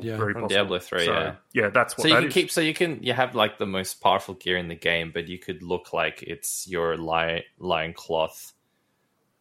You know, simple things start off with 100%. Yeah. That's all it is, just a loincloth. I thought you said lion cloth for a second. I did actually say that. I did say lion cloth. I meant loincloth. Cloth for your loins. Yes, okay. Not for your lions, or a cloth made out of a lion. What would a lion's loincloth be called? Animal cruelty here. That's the update for Assassin's Creed. Could you imagine a lion wearing a loincloth? Yes, I could. It's a pretty easy visual to imagine. Lion. All right, let's go to my favorite segment of the week. So the bargain bin for the week commencing 21st of March 2021. This has been actually a huge week for bargain bin, so we'll get through it pretty quick. Epic Game Store, as we always start, the Fall is currently free until the 26th of March. For the Switch, all mainline Final Fantasy games are 50% off until the 24th of March, which is just a couple of days, including World of Final Fantasy Maxima. Axiom Verge is 50% off $13.50. Star Ocean First Departure R is 50% off $16, and Cloudpunk is 40% off $22.50 until around the 24th, 25th of March. Nice. The big one was both with Xbox and PlayStation. I'll cover the PlayStation and hand over to Swinny for Xbox. With PlayStation, as part of the Play at Home initiative in 2021, similar to what Sony did last year, there's 10 games that they're offering for free. So this is just for free. You don't have to have PlayStation Plus or anything like that. So starting from the 25th of March for about a month, you can get Abzu, Astrobot Rescue Mission VR, which is awesome, Enter the Gungeon, Moss, Paper Beast, Res Infinite, Subnautica, The Witness, and Thumper, which like pretty incredible. And then also from the 19th of April, they're giving away Horizon Zero Dawn for free. So that's so cool. Unreal value. Well, I mean, awesome value. Yeah. It's like it's absolutely free. On top of the free games they gave you when you. So if you were lucky enough to get a PS5, you already got an awesome catalog of really good quality games. If you get PS Plus, cool. Yeah. And then we'll hand over to Swinny for Xbox. Yeah, so some big updates this week. So first of all, the big one that Intercot was waiting for is EA Play games have been added to Game Pass for PC finally. So that I don't know how many that adds in, but knowing that PC Game Pass is often, you know, slightly lacking compared to the console one, it's good to get a bit of good ingestion of games there. And also a whole bunch of, honestly, like big, really cool games being added to Game Pass in general as well. And just before you move on to that, so like just quickly on the EA Play for Game Pass for PC, the big ones for me are Squadrons and Jedi Fallen Order that are now playable on PC, which is pretty massive. Yeah. I've tried Squadrons on PC. Very cool. Yeah. So with Game Pass, generally speaking, we only cover like the highlights. These aren't all the games. There's so the big highlights for us. So available now, you've got Undertale on console and PC. This is the first time it's been available on Xbox, so they launched straight into Game Pass. Nier Automata Become as Gods Edition is available on PC Game Pass. It was already on console. Outriders is available... available now? No, I think that's available... Yeah, it's available April 1st. Sorry, I got that wrong. I'll remove that from the list. So Outriders is coming... Start again. Start the whole 1st. Podcast again. Yep. It's coming April 1st on console, Outriders. Hey, you know Outriders, I was actually keen to play that, and then I found out it was only on console, and I was so pissed about it. Well, yeah, you did say that. So Octopath Traveler is coming to console and PC, available 25th of March. First time that's been on Xbox as well. Yakuza 6, The Song of Life, console and PC, available 25th of March. And Naruto Boy, console and PC, available 30th of March. Nice. Totally unrelated to any of those things. But you're reviewing a game for Voox that you can't talk about, Mike. So that'll be interesting when that comes out. All right. No, huge for bargain bin this week. It's probably one of the biggest ones we've ever had for the bargain bin. And then let's go into our feature for the show.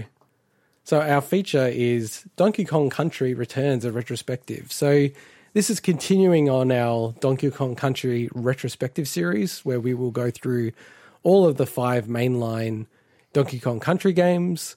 I will have a debate with Swinny at the end of it if we go through Donkey Kong Land, but that's not the mainline series.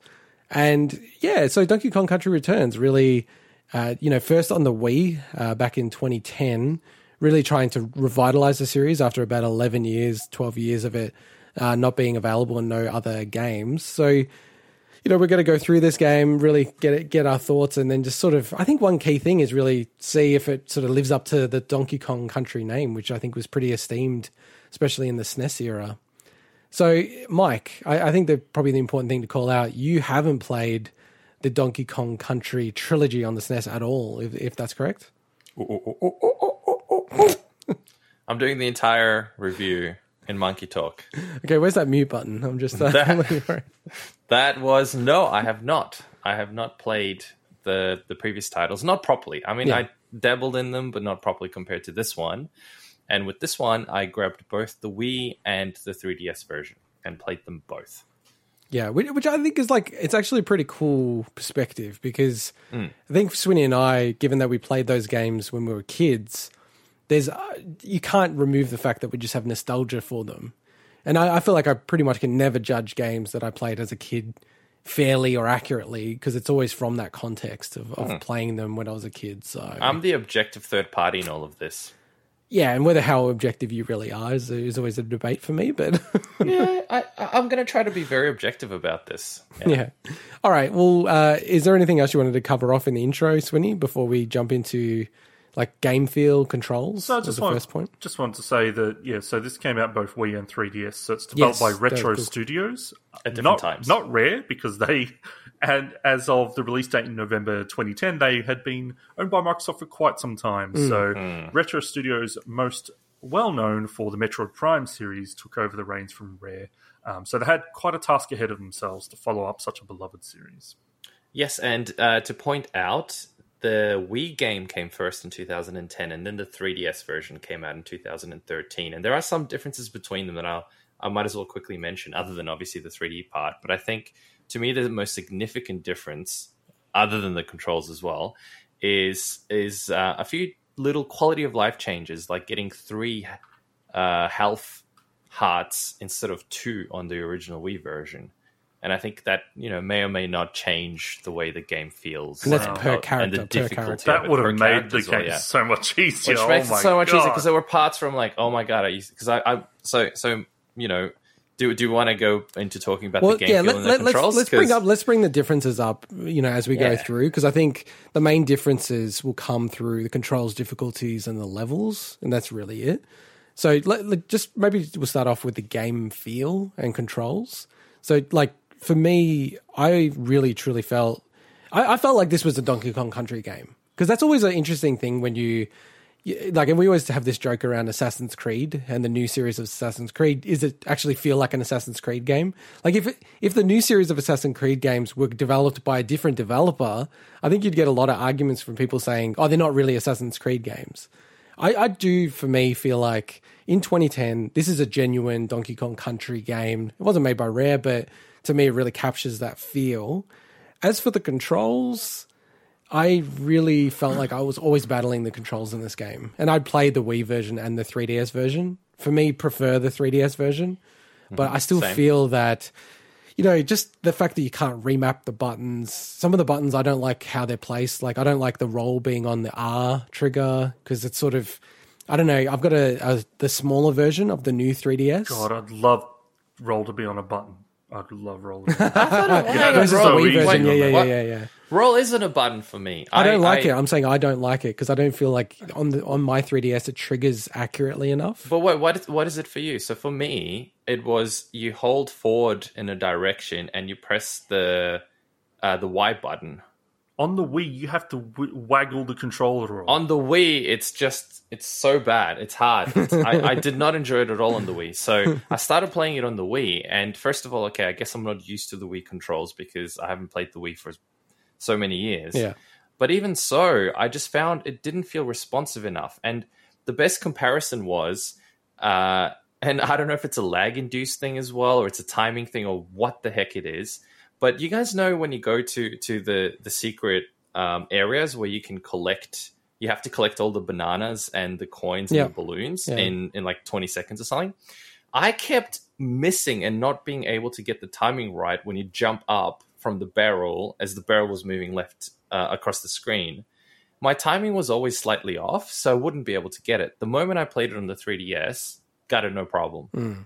It's almost like there's this extra lag or something that my brain wouldn't compensate for very easily on the Wii version.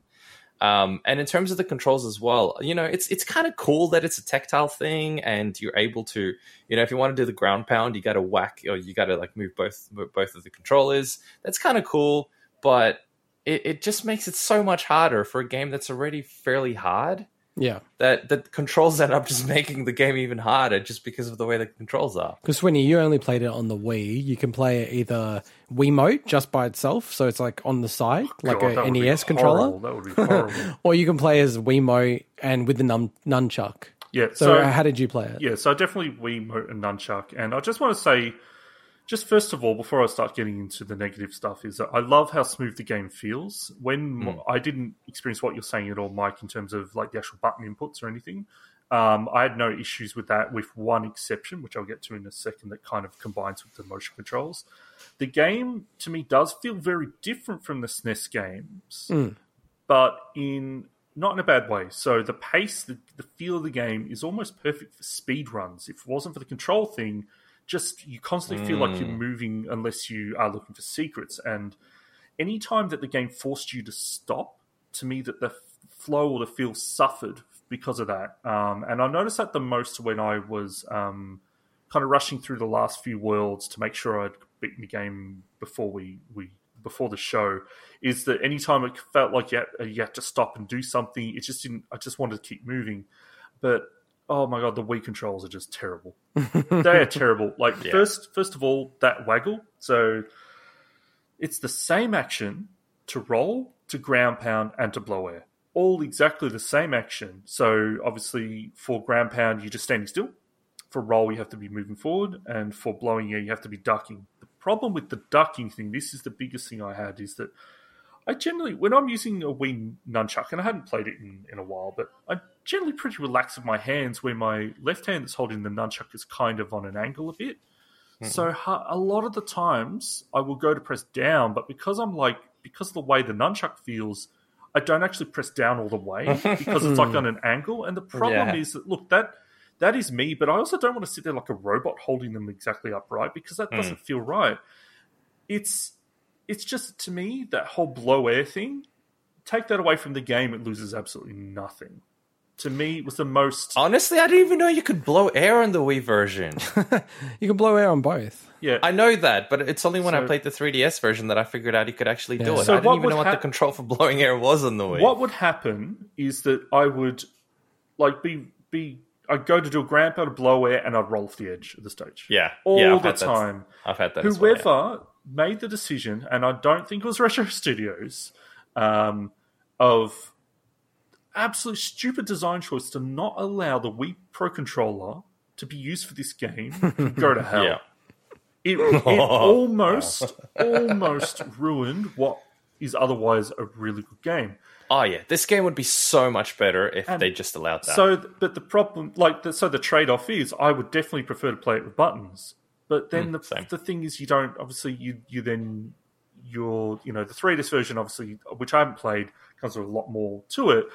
But then you're not playing it on TV in 60 frames, you know? So it's like, oh, man. Yeah. And but imagine if you could have the best of both worlds. Play it on TV at 60 frames and use a normal controller so you don't make dumb things where you just roll off the edge just because the controls are shit. So, how did you feel swapping between, like, all that? Like, did you, when you played the Wii version, did you have issues with that and you moved to the 3DS? Yeah, look, and I think I've said this to you guys before you started playing the game, because I played it quite a bit on both platforms. I really genuinely feel like there's no perfect platform to play this game. Like, there are trade-offs with the 3DS version. It chugs sometimes. So, you know, as much as, like, you know, I've got super high frame rate, high refresh rate monitors. Like, one's, I don't know, 180 and the other one's 165 or something like that. So, you know, I care a lot about that stuff. But I can play a game if it's a solid 30. Like, if it's locked 30, I can get into it and play through it. And it's not as good as the 60, but I can play it. But the thing I hated about, like, the 3DS is it chugged at certain points of the game. It dropped to, like, 20s, even maybe high teens frame rate. And it really, like, affects the game. It makes it so hard to control. And it's always the critical parts whenever it started to chug. So it's just, it's really tough. Like, I found the game, I think the biggest thing is why they didn't allow it to have a pro controller, like the Wii Pro Controller, as a playable option. It seems to just make no sense why they would have done that. Because if you're making this game, you definitely would want people to play it in the best way possible. So I think probably ultimately still I go on the 3DS route. Same. But just going to, like, the game feel again, like, the one thing that kind of frustrated me is, and it goes into the thing about sluggishness. Like, they talk about this game being Donkey Kong and Diddy Kong. And, you know, it's like obviously in the title, Donkey Kong Returns. Donkey Kong wasn't in the last two games of the Donkey Kong Country trilogy. You can only play as Dixie, Diddy, and Kitty Kong. So, yes, it makes sense that Donkey's back, but I've always hated Donkey. And I've always said that. Like, I don't like playing him in these games. And I must admit, I for a second thought, wait, can I play as Diddy Kong in this? And it's like, oh, no, he just rides on the back with a jetpack. Yeah. And I just really don't like controlling Donkey Kong. Like, you know, I played through the game, really enjoyed it, but ultimately I still would rather have played as Diddy Kong or someone else in this game rather than as Donkey Kong. Oh, you know what it is I think about it as well, and maybe this is overdone, it's that DK feels like he's got some momentum to him. Yeah. Which is kind of a cool thing to include. The problem is then it becomes... I don't even know what the word for it is. It's not as accurate. There's certain times when you... Say, I try to jump onto a character, but because of the momentum, I end up getting hit by that character again.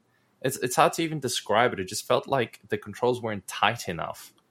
But they weren't tight enough almost intentionally. They weren't tight enough because of the momentum that that character had that was hard to get used to. I think they are tight. It's just... And maybe let's transition to the difficulty. Oh, sorry. I just want to talk quickly about the Diddy stuff before we... Yeah, sure. Go. So I really liked the Diddy mechanic at first. I thought, okay, this is a way to... It's a change, right? You know, you're not swapping between them. And then I grew to think that it was a really bad design choice for a very specific reason. So later on in the game, there's certain area levels with a lot more pitfalls and lava where you'll die straight away. So you'll have... Normally, the way it works is you've got Donkey Kong, you find a DK barrel, you get Diddy Kong, so you get an extra set of hearts. But when you lose those hearts, Diddy Kong disappears and you're back to just Donkey. Yeah. And when you've got Diddy Kong, as we said, you've got this hover jump. So it's basically you jump in the air and then hover. Super handy. And it feels completely... different from playing normally, like the way you play. And unfortunately what happens is I'm so in the flow of it and I'm so going through and I die in one of those pitfalls. I die completely. I respawn right away just as Donkey Kong and then I jump off the ledge and die because I'm so in the flow of the hover. Yeah. So I didn't notice that early on because you're not generally dying in one hit. And I just thought it was... I understood what I'm going for. It started just really irking me that I just had to readjust how I controlled the character completely each time I died in that situation. It also seems very strange because it's a bit of a Demon's Souls almost mechanic where if you're not as good as the game, you're more likely to be losing Diddy, right? Mm-hmm. But when you lose Diddy, the game becomes harder. So the people who are good at the game have Diddy longer. And it's actually easier because you've got the backup jetpack and everything like that. So it totally doesn't reward you in that way. Yeah, right? That's the same as the Master Sword in Zelda, you know. It's like... Yeah, but it's not as critical. Like, this is a part of the core game. This is every interaction. And you know, I had a different problem than you, Swinny. I had a problem where... And I think it's the way I play platformers, and I've been, I guess, trained or coded to hold the button. Like, I don't know why, but I think in Mario maybe you jump a bit higher if you hold the button, like the jump button. I would sometimes like jump and I wasn't actually trying to trigger the jetpack and I didn't want the jetpack to get triggered. Yeah, and I've had that too. And it triggered and it actually stuffed me up and I died because of it. Screwed up a few times. Yeah, and I was like, oh, it just, and I don't think the game at all doesn't feel tight. It's just, I never quite 100% had my head around the momentum and then also just like the way that Donkey moves, and it's because I don't like it as well. I've never liked Donkey or Kitty Kong because he's a bit like Donkey in the series. So, do you want to just touch on the difficulty of the game because I think it is a little bit related to that? Yeah. So for me, and everyone's going to be different, and obviously the controls are going to change this, and also the fact that you get extra hearts. I didn't know that. That changes. We should say that Swinny is a god gamer as well. Oh, no. Yeah. So basically, I found the first 6 worlds were too easy, but they'll probably... Really? He's such a god gamer. Let me clarify. I found the first 6... Because it's important for the next thing I'm going to say. Mm. I found the first 6 worlds were too easy, but they'll probably a good balance for most players, and especially newer players. But then... Sorry, I accidentally hit that. I went, then put my hand down. Very dramatic. No, it was very dramatic. It was even like I did a phys... Like this is why I need to get my face cam ready is that I did a hand down. I pressed my space bar and it muted me. Then the last 2 worlds were just frustratingly difficult. It was like the game. It was like what they did to me was they like, okay, we've finished the first 6 worlds. Let's take the week off and get the intern to make the last 2 worlds. That's the way. Like, it just felt that's like rough. That's rough. Man, they were badly like. We'll get to the levels in a second. I've got a whole thing, but basically, I found that it was a good balance for the first 3 quarters of the game and then just went off the walls in the second part. Because how did you find the difficulty, Mike? Oh, wow, because that's as far as I got. So I think I got up to World 7. So you got to the easy part. Easy part, yeah. I definitely didn't find it easy. The number of times... Okay, let's say I'm new to this game in that sense, and I am playing it on the 3DS, and I've got huge hands, so that in itself is a difficult thing. And Mike does have massive hands, like ridiculously massive hands. So you're battling cramping, you're battling controls that don't feel tight enough to begin with. So I think as a result of that, there are a few times where the difficulty of the game wasn't so much the game itself; it was just the controls and the physicality of having to play the game, which was the big factor. But in saying all that, it wasn't. I didn't feel like it was super hard or anything. It definitely, felt harder than a Mario game or something like that. And there were certain parts where I went, how the heck are you supposed to really get some of the puzzle pieces? At the start, it seemed easy, and then later on, you go, geez, you have to be so precise with when you do a particular jump. The difficulty for me was actually quite hard. It also didn't feel like, even within the first seven levels or seven worlds, it didn't feel like it always there wasn't a smooth curve. It felt like there were certain levels that were a lot harder earlier on and then or midway through, and then the next bunch of things seemed so much easier. And I also got a little frustrated at the difficulty of the minecart levels. Oh, yeah. And I'll touch on that soon. I don't know if this is necessarily something that everyone is, but there were times where I'm like, man, like, there's spikes that... So you have to duck under these spikes. And then you literally get a split second to jump with the card right at the end. And the number of times I jumped too early and died because I would wreck those spikes. Can I ask, I would lose 30 lives in one go. Can I ask, is the... Not so much that specific thing, but it's also the fact that you're playing it on a 3DS and it's a lower frame rate. It's absolutely. The frame rate screws you up as well. Yeah, absolutely. We'll get to the... Maybe we'll talk about that when we talk about the Minecraft level. That kills you, the cramping, the fact that I'm basically holding the 3DS like this because it's so tiny. Yeah, all those things just did not make it an enjoyable experience from a difficulty perspective. Overall, and we'll talk about it in the overall thoughts, it was an enjoyable experience. It's just the difficulty... wasn't difficult because the game's difficult, like, say, Dark Souls, where they give you tight controls. The only reason you screwed up is because you screwed up. No, this is like I'm fighting the controls and I'm fighting the frame rate and I'm fighting things that have nothing to do with the game itself in that sense. Yeah. Look, first off, the game is hard, right? For the era it came out, 2010, the game was hard. It's not NES hard. And also the context is, Swinny's a god-tier gamer. Phil Spencer himself... nominated and invited personally Swinny to join the Xbox. I understand, but to me, it's like the first part of the game isn't at all. It's the second half. But dude, that's just like going. Roger Federer goes, plays a bit of squash. Oh, this is not too bad of a game. It's pretty easy. It's like genuinely, you're very good at, especially platformers. That's your specialty. You're very good at platformers, so. 100% this game is hard for its era. It's not NES hard. So from that scale, as any NES game, it's probably easy. It's not hard in the NES level. But yeah, as a game that came out in 2010, definitely hard game. The thing I just didn't like about it is, about the difficulty is, 100% agree with you, Mike. I felt like I'm either battling the Wiimote or I'm battling the 3DS to just convey what I'm trying to do. Sometimes when I'm trying to press the shoulder button, the R shoulder button... it just wasn't triggering sometimes, and that's probably on me to some degree, but I don't know. I just found it really frustrating to play at times, and I did find the game to be cheap in the way that Donkey Kong Country was cheap, number one, whereas I felt like number 2 and 3, they removed a lot of that cheapness out of the game, and I'm not sure if it's a bit of an homage to the fact that the first game was a little bit cheap at some point. That's an interesting statement because, we'll get into the whole Donkey Kong Country 1 comparison. Yeah. I think, I don't know, my view is maybe it's a bit of an element, but I didn't ever think that was a good thing in Donkey Kong Country 1, and I said that before. And the last thing is, before we move on to the levels, is, man, the world checkpoints drive me nuts in this game. And you wouldn't have faced this, Swinny, because you just breezed through the game in 3 hours.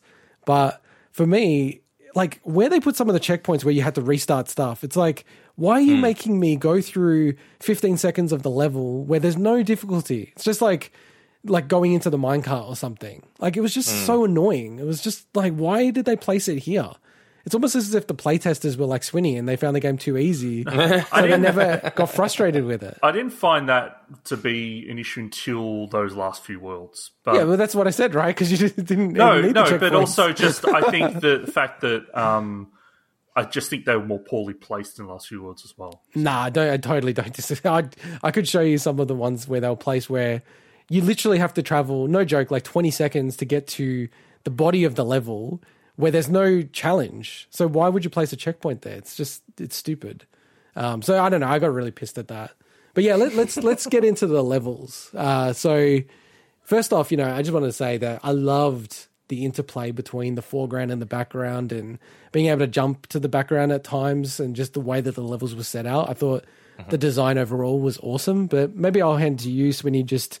what were your highlight levels? What were the levels maybe you didn't like as much? Well, I've got a lot of notes here, so I don't know. Do you guys want to talk first? Well, maybe you cover a few and then I'll cover a few just in case we have crossover. Well, mine's less about specific levels. Okay.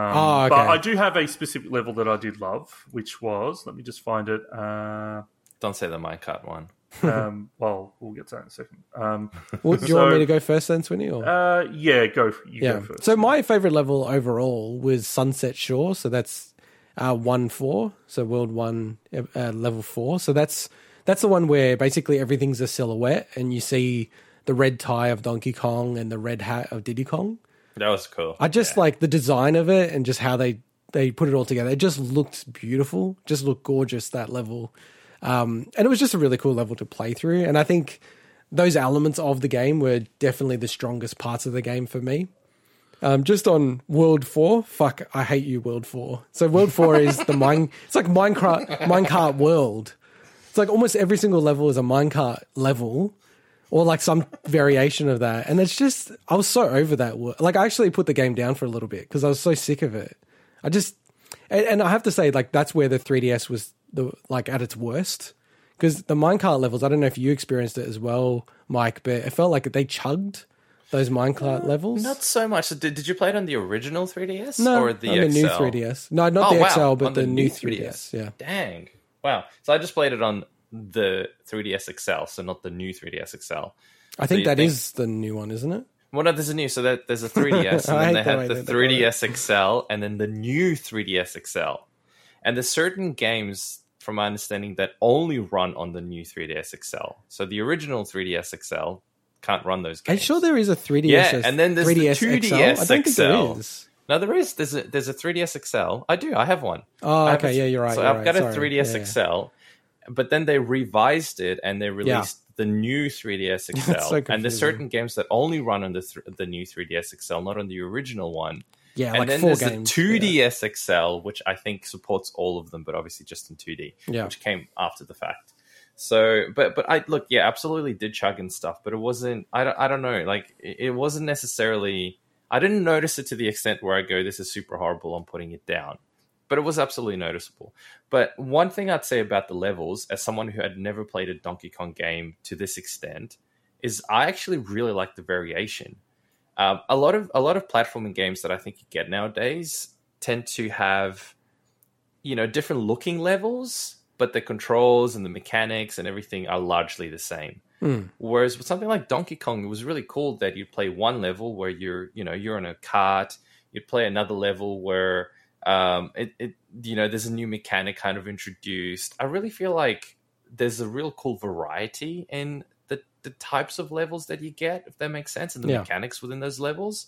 So that to me was always interesting because I was always like, okay, what happens next? What's like a cool new thing that I get to experience in the next one? So they keep the core mechanics the same, but that they introduce all these cool new things that I really, really liked. And I think there's very few games nowadays, or at least in recent memory, that had a similar feel to it. Yeah. And I really, really liked that about the levels. Yeah, I think for me, it was just that I felt like it was too much of a good thing having so many minecart levels in one world, just one after the other, which was too much. They never did that in the original trilogy. And I don't know, it felt like it was kind of a brave thing to do because if they did it well, it would have been like, oh, how cool was that world? But I felt like it was either going to be really good or really annoying. And for me, it just landed on I'm kind of over this, and I didn't like how cheap the minecart levels were compared to Donkey Kong Country 2 and 3. It felt like a lot cheaper. It felt like more in line with Donkey Kong Country 1. So there's some of the highlights. I really like the overworld stuff with like World 7, where you had to activate the three switches within the levels, the three different levels, to then release the rocket ship. I thought that was such a cool thing. I always love when games play with their levels and then the overworld itself. So yeah, there's like heaps of levels in this game that I did like and thought they were really, really interesting. Maybe, Swinny, are you ready to go through some of yours? Yeah, so basically I thought the first six worlds had some of the best platforming levels I've ever seen in the platforming game. I thought... they had awesome gimmicks, but just, as you said, the jumping between the foreground and everything, like the environmental destruction, like the set pieces as you're blasting through ruins with barrels, like it just, there was so much going on, and it just looked fantastic. Obviously, I wish it was, you know, we'll get to the graphics in a second, but, you know, I'm looking forward to Tropical Freeze, let's just put it that way. Well, and I should have called this out already, because have you played Tropical Freeze, Swinny? No. So I have. So I feel like I probably should have said that right at the start of the review. I have played Tropical Freeze, so there's a bit of part of me that knows what happens in Tropical Freeze and maybe why I'm extra frustrated about this game without revealing too much. And so I'm really interested. In a good way. You're saying it's good. Yeah. Okay, I'm really interested to see when we cover Tropical Freeze. And just to flag, we're going to do that as part of Donkey Kong's 40th anniversary. Yep. So I got to pick that up. Absolutely loved the minecart levels. I knew you would. You're such a contrarian. I thought they were absolutely perfect. To me, they lived up to the legacy. I'm not saying they weren't. That's true. They did. They did. They were good. They were good. I thought they were. Let me say my piece. I thought that they found the right balance between trial and error. Unlike, to me, some of like Donkey Kong Country ones are probably the weakest. Yeah, so, they're crazy. And that one. To me, this. Like, there were times, like, there was one or two that was like, okay, that part's particularly hard. But I was kind of happy because, like, I had so many lives at that point. I was happy to almost just, like, have a bit of a challenge. No, but I'll explain the lives thing. I'll explain the lives thing when we get to the bosses. But And I love the World 6 levels, the cliff levels, especially the one with the giant rolling rock you had to run away from. Oh, yeah, I wrote that down as well. Some That's really cool stuff. And then the last two worlds came. So Prehistoric Path in World 6, it was one of my favorites. And yeah, Wadey Way, which was 6-3. So 6-2 and 6-3 were... Yeah. I think that was a highlight of the game for me, those two worlds and two levels. Yeah, so those last two worlds, right? This is where This is where most of my notes are. So I already said that, you know, like the change between, to me... Like, so we're talking the factory and volcano levels. I think it's volcano. Yeah.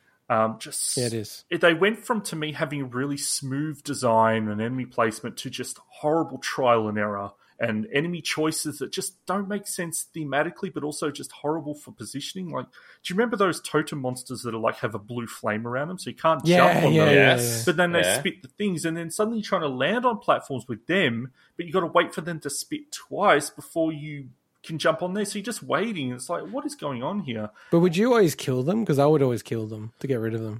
You know why I wouldn't? It's because to blow them, I had to hold the controller down, swaggle the Wii remote, and I was worried I was going to roll into the fucking thing. That's funny.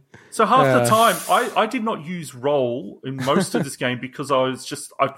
I've tried to... I trained myself out of doing that. That makes sense. World 8 is particularly bad, and... I like you mentioned the switches in World 7. I like the idea of the problem is, and this is on me.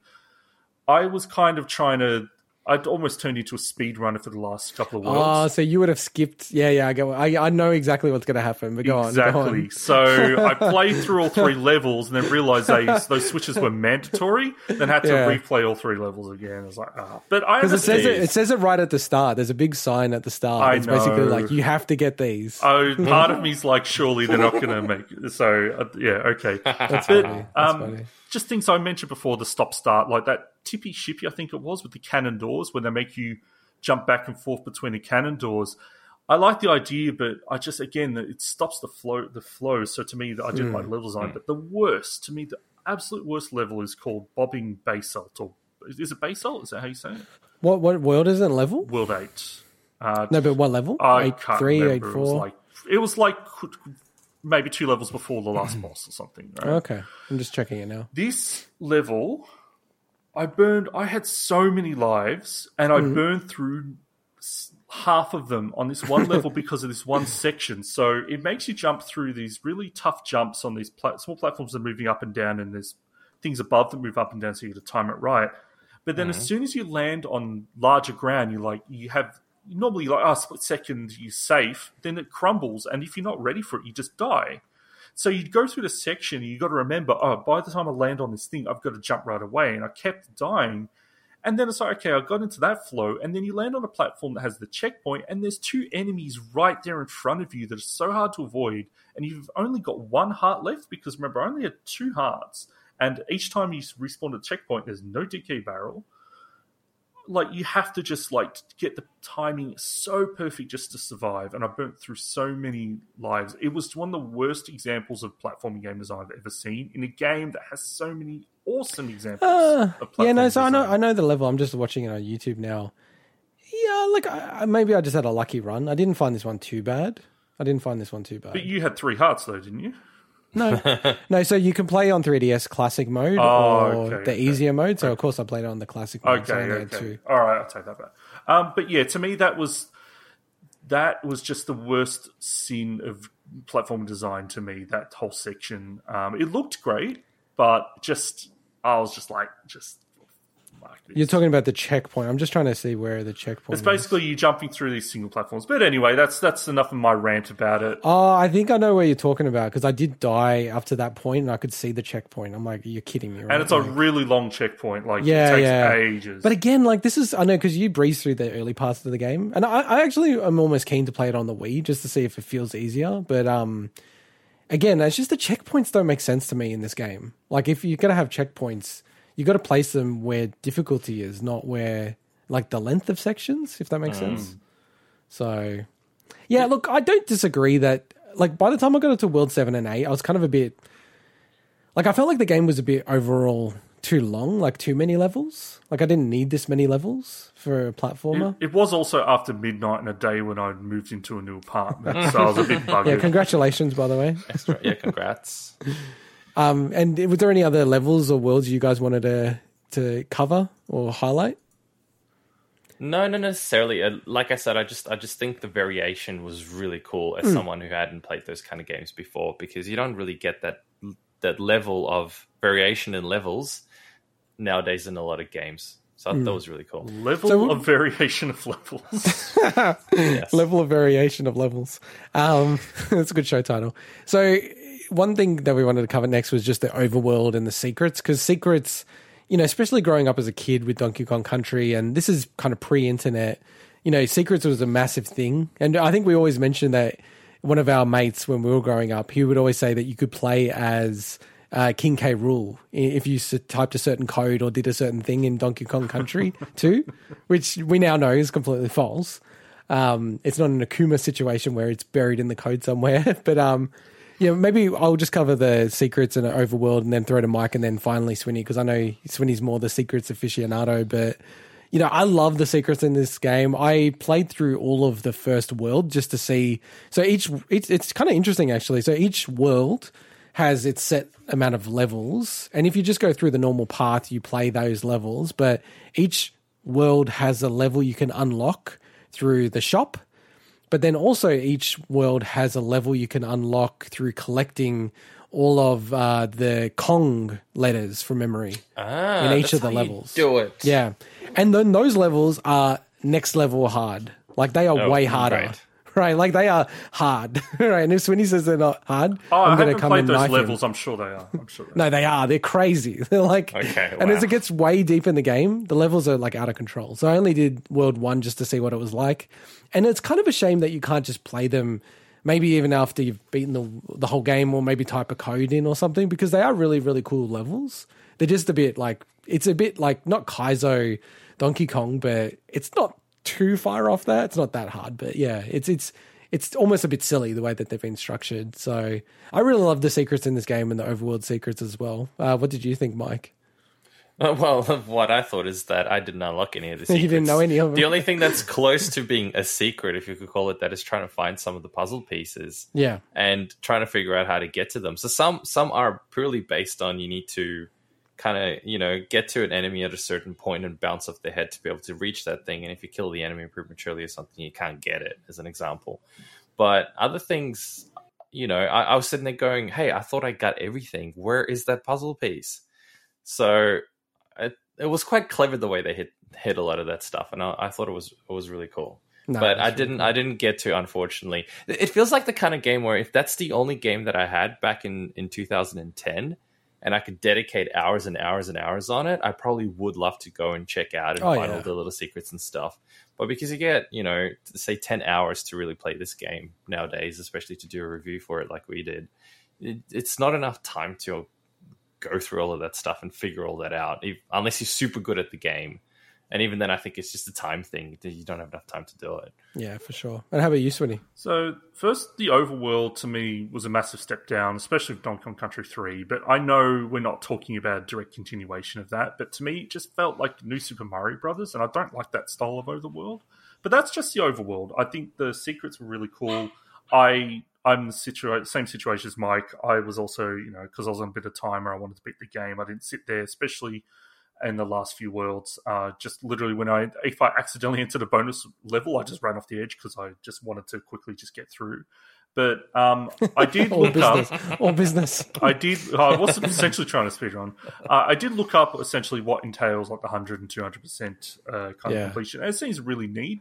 Honestly, trying to get all the stuff on those later levels seems really frustrating, but I think there's a lot there for people that are completionists. I think the secret minigames, to me, the fact that they recycled some of them was a bit disappointing, but because the rest of the game, there's so much in those levels, I understand. Mm. But well, you're talking about the secret minigames as in when you go through, say, the barrel ones that go. I'm just saying yes because I know what you're about to say. To me, it's like, why no DK coin? Like, to me, that's just like, why not bring that back? DK? So in the original trilogy, there were these DK coins that were protected by an enemy. Yeah. So you would have to figure out the little mini puzzle to get the DK coin. Well, not so much. Okay. Like 2, it could just be floating somewhere. 3, it was protected by something. So. Yeah, like what it evolved to, right? And it does, like, you have to look at Donkey Kong Country 1, 2, and 3 when you're looking at this game. And for sure, the overworld was a massive step back for where it got to. Like, if you go play Donkey Kong Country 3, Mike, you'd be, like, blown away. Like, the overworld of that game is, like, so much better. And that's a Super Nintendo game. Okay. And it's very cool, and there's, like, little secrets of the overworld itself. And I think one thing I will say is, like, there's a stack of game here, but probably DK2 and DK3 still is the two games where I would want to go back and try to get the secrets. Like, I have already done that with DK2, but when I was a kid, but I actually kind of wanted to go back to DK3 after playing this and go, I want to play more of it to get more of the secrets, as we were talking about when that episode came out, because that game's really cool and there's a lot of cool secrets in it. All right, let's go to the bosses. Yeah, for me, with the bosses overall, like, I do think that they were a lot better in general than the original trilogy, but I almost didn't have many of them that really stood out that I actually was like, oh, I really loved. It was more just one boss. I don't know if you guys remember. It was the World 5 boss where you've got, like, basically 4 rings with... Centipede? No, it's... it might have been a centipede, but it's called Mangorubi Run, where... You got to hold onto the grass and bang the little components. Like the, quote, centipede, unquote, boss. I didn't realize that you could hit it from underneath. Because I swear, I tried to do that one time and it didn't work, so I just assumed you couldn't. So well, you can hit those plants from underneath. Yeah, I know, but it became so much harder because I was trying to do that for a while without that, and then I realized you could, and then I beat it in the next go. I didn't even know you could do that. Damn it. Wow. Yeah, you know, exactly. Wow, the one thing I knew that you guys didn't. But Swinny, what were the standout bosses for you? What did you think of the bosses in this game? Oh, look, I'm only going to mention one specific boss, but to me, bosses were very mixed bag. They had really neat concepts, but they just, especially the last half of bosses, they just went on way too long. Yeah. Forcing you to replay the easy cycles each time, and these are super predictable cycles. Yeah. And so it just felt like, I don't know, a lot of bosses like this, but to me this was just an egregious example of you you have to go through all those easy cycles to get to the new phase, to learn what it is, you die, and then you have to repeat the whole cycle, and you're just kind of learning a little bit each time, but you have to go through the long part each time. It just got really frustrating. And then you combine that with some super wonky hitboxes on some of them that were just really just frustrating for me, especially the World 6 boss. That was the boss that was like the thing that ran at the walls, but it had the protective metal plating on it. And the hitbox on that, hitbox on that thing was so frustrating. You have to go through the cycles to wait to get past all these attacks that you couldn't hit him on, just to get to the next part, and then you miss that chance and go through. It was like they integrate. Do you remember that robot boss in Donkey Kong Country 3? Oh, yeah, the weird one. Yeah, it's they looked at that boss and said, let's build all our bosses around this concept, whereas if you miss this one opportunity, you've got to wait for this whole cycle of bullcrap each time. And the last boss was just... Well, can we save the last boss? Okay, let's save it, let's save it. But, you know, I think that this game, during QA, they were just like, the bosses are too ridiculous. Like, not saying that they're super hard, but they're just not like... I don't want to blame the hitboxes, but it does feel a little bit like that. Like, they're just pretty punishing because the amount of hearts that they'll give you for free is insane. They were tough bosses. They were really tough bosses. Like, they were just... This is really weird. This is so weird because I found the bosses were not a problem at all. But did you go through the World 6, 7, and 8? No, see, that's the thing. So I didn't do the World 7 and 8. Oh, and you also had 3 hearts, though, didn't you? And I also had that 3 hearts. That is pretty much like, it's almost a different game at that stage. To me, but still weird. Like, I was screwing up in the game itself, but then the bosses, I'm like, oh, okay, this isn't that bad. Yeah, I think like, but the thing is, you're right. It's probably because of the two. With the bosses, 3 hearts. I would die normally, but I'd feel like if I had 1 extra heart, I would have been fine. Yeah. Exactly. So having 2 extra hearts would be massive because you get 3 per character. Sorry, I cheated unintentionally. No, you didn't cheat. I actually feel like they felt the game was maybe a bit too silly. Like with the 2 hearts, way it was structured. So. It was probably better balanced with 3. In that I think so for most people. And then, like me, I just had the option to pick 2, like the original game. So make it harder. All right, let's get to the final. Boss. We get to the final boss, I think one thing that I really liked about the game is he had actual world bosses. But he had what I guess you could call mini bosses before that. Well, a couple, right? It was kind of weird. Yeah. Well, I would say the squid, the rolling ball. There's only like 3 from memory. Oh, so what else did you have? You had the squid. You had the ball. You had. I swear there was more than that. You're the one raising it. You had the giant flapping bat that would follow you. That wasn't technically the boss. No, that's not a mini boss though. No. But I would consider those like where do you draw the line between that's just part of the world or the level? That's the level. No, I know it's the level, but it's almost like I feel like it's part of like I see them in my head as like a mini boss. A mini boss is something you have to defeat. You know. Well, you still have to technically...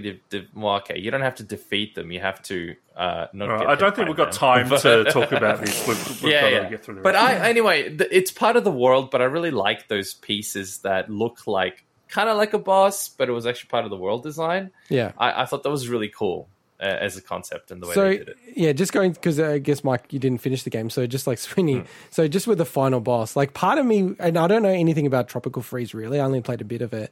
I was hoping that...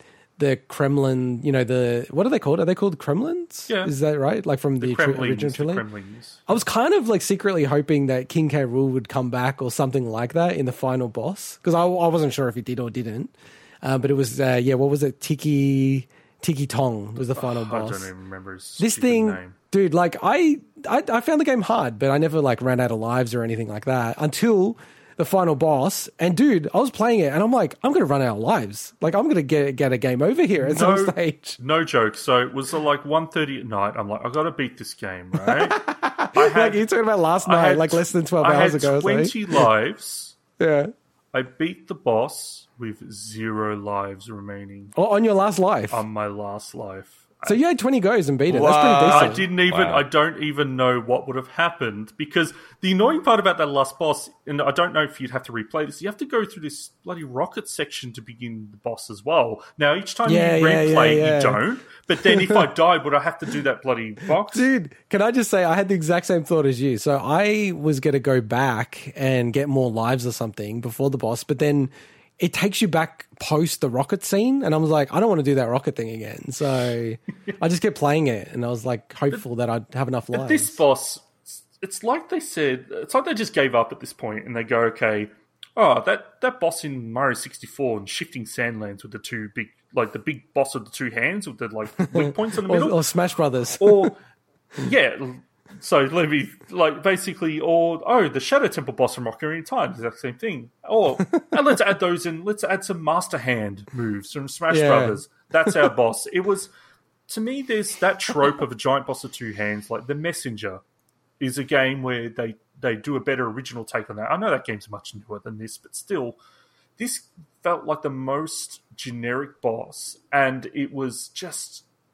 Man, it was tough. And once you kind of learnt the tricks to it, like the fact that when he does the move where it slaps the two hands together, the fact that you can go and jump and bounce on the hand to avoid it. So I didn't know that until like 20 lives later. Exactly. And I'm like, oh my God, now I'm going to stop dying this stupid move. The thing is, Mike, in this one, it's seriously all about understanding the tricks. So there's two big arms or two hands, and they slap you or they like smack you or all these things, right? If you don't know the tricks and how to avoid the attacks, it kind of gives you enough lives that you can keep progressing and kind of taking lives off him, but not enough to actually beat it. Okay. So to me, it was never obvious that, oh, I'm doing the wrong thing or something. So like one of them you can duck. I didn't realize you could duck at Swinny. I was like, what am I doing wrong here? Which one can you duck? The one where it does two hands across? Yeah, that one. I didn't know you could duck that. No. Yeah, I was trying to jump it, and I'm like, oh my God. When I found out I could duck it, I'm like, oh my God. Yeah, but I was using that opportunity to try and land on the actual weak point. But yeah, I wasn't that good to do that. Because then also the hitbox for that was so quick. The hitboxes in general, the boss, it's just fuck this boss. Seriously, like, I hate this boss so much. Wow. It's a horrible boss, dude. I don't know if I've heard you swear before. That must be really bad. It was. It was like, I think I had 50 lives, and then I was like running out. I'm like, oh my God. I think I beat it with like 20 lives to go, and I was like, oh my God, thank God. I was sweating. I know, again, like, I can't talk about this, but lives seem to be, okay, I had 3 lives, so that makes it a hell of a lot easier, but... I also had 250 coins to buy lives with. I never used any coins, and I regretted it. Yeah, you can buy your lives. You can buy so many lives that I felt, will I ever actually reach game over? Because 250, whatever the translation rate is, you could buy a ton of. Well, you can. You only max out on 99 lives, so.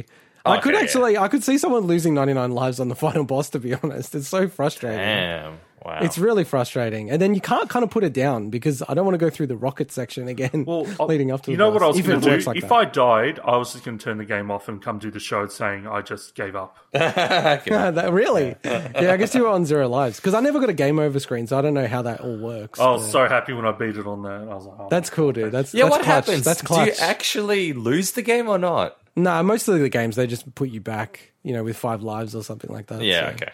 Fair enough. Yeah. But so, like, yeah, they're all the bosses. We're running long, so do you want to just briefly touch on the graphics and music? So graphics, you know, I thought it was really, really cool. Like, I loved the design of these games, like on the 3DS and Wii. Especially on the 3DS, yeah. And the fact that, you know, we talked about how you had multi-dimensional parts of the level where you could go to the background and do things. I like that, especially in 3DS, the fact that you had that perspective and it felt like it. Or when you get launched with a barrel into the perspective, it looks so cool on a 3DS. Yeah. It's almost like it was designed for the 3DS. And Swinny, how do you think it stood up against the original trilogy? This game's absolutely gorgeous. It's just kind of just let down by the Wii's resolution a bit and the overall jankiness. But it ran at a really nice 60 frames a second with a little bit of slowdown. But overall, I thought it was a really nice looking game. Yeah, I feel like this is... I know it's so almost trope to say this by now, but, you know, this game is so perfect on the Switch. Like, if it came to the Switch, in the remaster. It would be awesome on the Switch, yeah. Like, especially if they could do AI upscaling of the images or graphics or whatever. It would look insane. So you wouldn't even... I honestly don't think you'd need to do much to this game. Intergot, you may know this, but, Mike, what if I told you there was a version of Donkey Kong Country Returns that was the best of everything? What? I can guess what you're going to say. And it was not released. Emulated? It was not released on a Nintendo console either. What? So, let me guess. Is this the Nvidia Shield in China? So, what? In 2019, the Nvidia Shield in China got a port of this game that was running at 1080p, no motion controls, 60 frames. Oh. It's that subversion I should have played anyway. And Mike, that is the Nvidia Shield. Just so you know, it's basically the same chipset as the Switch. Yeah, so crazy, dude. So crazy. That's nuts. So what about the music? Before we go to overall. Music. So music, I love the music, man. I really did. It's so interesting because you didn't play the original. No. You got to understand, Mike, that the original is literally some of the best music ever for video games. So, I like Swinny, I just felt it was kind of like, it was music, it was good. I didn't think anything blew me away. The music is solid. The best moments are the callbacks to Donkey Kong Country 1, specifically. So, the title theme, Jungle Hijinks, and the end level theme. The end level theme, like this victory theme, they're all directly from Donkey Kong Country 1, just with a new touch of musical paint on them. Really good, but the new tracks are just a little pedestrian. Doesn't live up to the SNES soundtrack. To me, the biggest problem is that a bunch of stages, especially it seemed like later on, had the same music back-to-back for levels. So I think 3 of the lava levels had the same music track, whereas I'm not used to that with Donkey Kong Country. They usually spice it up and they make it so it's a different song each level. And some of the stuff sounded very Metroid Prime-ish, which makes sense. Oh, but that's not a bad thing. Was the same composer as Metroid Prime? Not sure, but there's some kind of chanting stuff. It's very much Metroid Prime-y. So I like the music, but it's nothing compared to the original. I've heard Tropical Freeze is pretty good though. So Tropical Freeze was cool from the start that I played it. And so Mike, definitely check out Donkey Kong Country soundtracks on YouTube or something. Yeah, I'm going to put the soundtrack on today while I do. But it is interesting that you thought it was awesome. So it does show how much playing the original kind of colours everything. Well, no, look, if I was to play the originals, I would probably love them more than I did this. I think the only reason I like these is it didn't feel like music from a game from 2010. It felt like music from a game from the 90s. And I like that. Maybe that's what they were going for, yeah. So I think maybe that's what they were. It just reminded me of some of the games that I played that weren't even, Donkey Kong games or anything. I remember there was a game called Karma Curse of the 12 Caves, which is like this puzzly kind of mystish type of game, and it some of the music for some reason just reminded me of that, and it brought back memories of the 90s, and that's why I think I really like the music. I remember just thinking about it, as in most of the time sometimes I forget about the music, or I don't really think about it in a lot of ways, but the fact that I actually consciously thought, hey, I don't mind the music in this, it's kind of cool, is a testament that I think it's quite cool for someone that's new to the genre or new to the game. So, we are running long. So, just overall thoughts for this game. Succinctly, I would put this game... If I put Donkey Kong Country 1 on one tier, I'd probably put this game on the tier above. And then the tier above that would be Donkey Kong Country 3 and 2. That's kind of how I think about this game. I really, really liked it. I think it's better than Donkey Kong Country 1, obviously. But I just don't think it reached the heights of Donkey Kong Country 2 or even 3, which is interesting because I just played that last year, right, Swinny? Or was it this year? I'm losing track. Last year, for the first time, which is weird given... all the way through. I'd always played it, but not all the way through. So how about you, Mike? Where did you land on this game overall? Compared to the other ones? No, just as a game. No, I actually really liked it. I thought the difficulty curve was a bit annoying, as we spoke about, and I was battling with the controls too much. But I'm really glad I played it. And I think what's probably going to happen now is I'm going to have to go back and actually play. Sounds like number one is maybe... Should I skip that, or should I just go 1, 2, and 3 and actually play them? I think Swinny would say no, but I would probably say yeah. I'd say just play Donkey Kong Country 2. My suggestion last time was to maybe play the first world just to see what it was like, and then move to number 2 and 3. Yeah.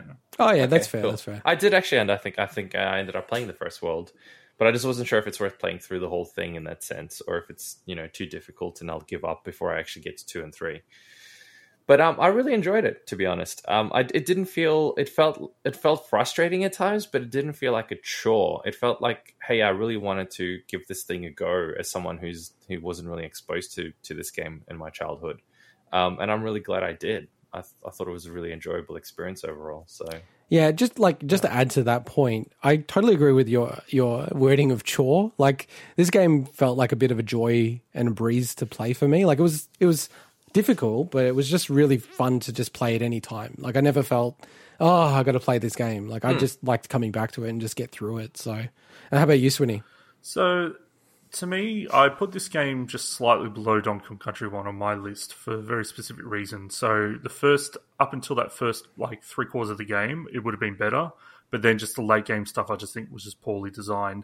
And then you combine that with the issues that I had with the controls and the Wii version, that it just notches it down slightly. But I mean, like, it has some banger levels. Ultimately that decision to force the waggle controls just really brought the overall decision down. But it's definitely worth playing. If they do ever release a version on the Switch, then, man, that would be a game to play. Yeah, it feels like a total no-brainer. So just to call out, in episode 52, so the 11th of July, we're going to go through Tropical Freeze. So that's in line with the 40th anniversary of Donkey Kong itself. And also 1 week before our 1-year anniversary for the podcast, which is pretty cool. So yeah, like I'm actually really fascinated to see where Tropical Freeze will land. Because I feel like Tropical Freeze is like kind of what this game could be if it just had traditional controls and style and everything like that. And, you know, also just to give you this sneak preview, in Tropical Freeze, you can play as other characters in it, which I was kind of shocked when I started playing this, realizing you can only play as Donkey Kong. So that's Donkey Kong Country Returns. So, yeah, let's wrap up the show. So, as always, next week, I will be criticizing all of us, all the big wiggers, putting everyone on blast for our New Year's gaming resolutions. So I've got comments to everyone next week. And then also we'll be keeping an eye out on ID at Xbox, so the indie showcase. I think they're talking about having up to 100 games shown. Maybe I'm getting that wrong on Twitter. And also, you know, whatever inclusions will come up on Game Pass itself. As always, if you want to reach out to us, hit us up at BigWigPod on Twitter or BigWigPod@gmail.com or through the YouTube comments. And if you could give us a 5-star review, follow us on Spotify, do whatever you need to spread the word about Big Week in Gaming. With that, bye-bye. Catch us later. Laters.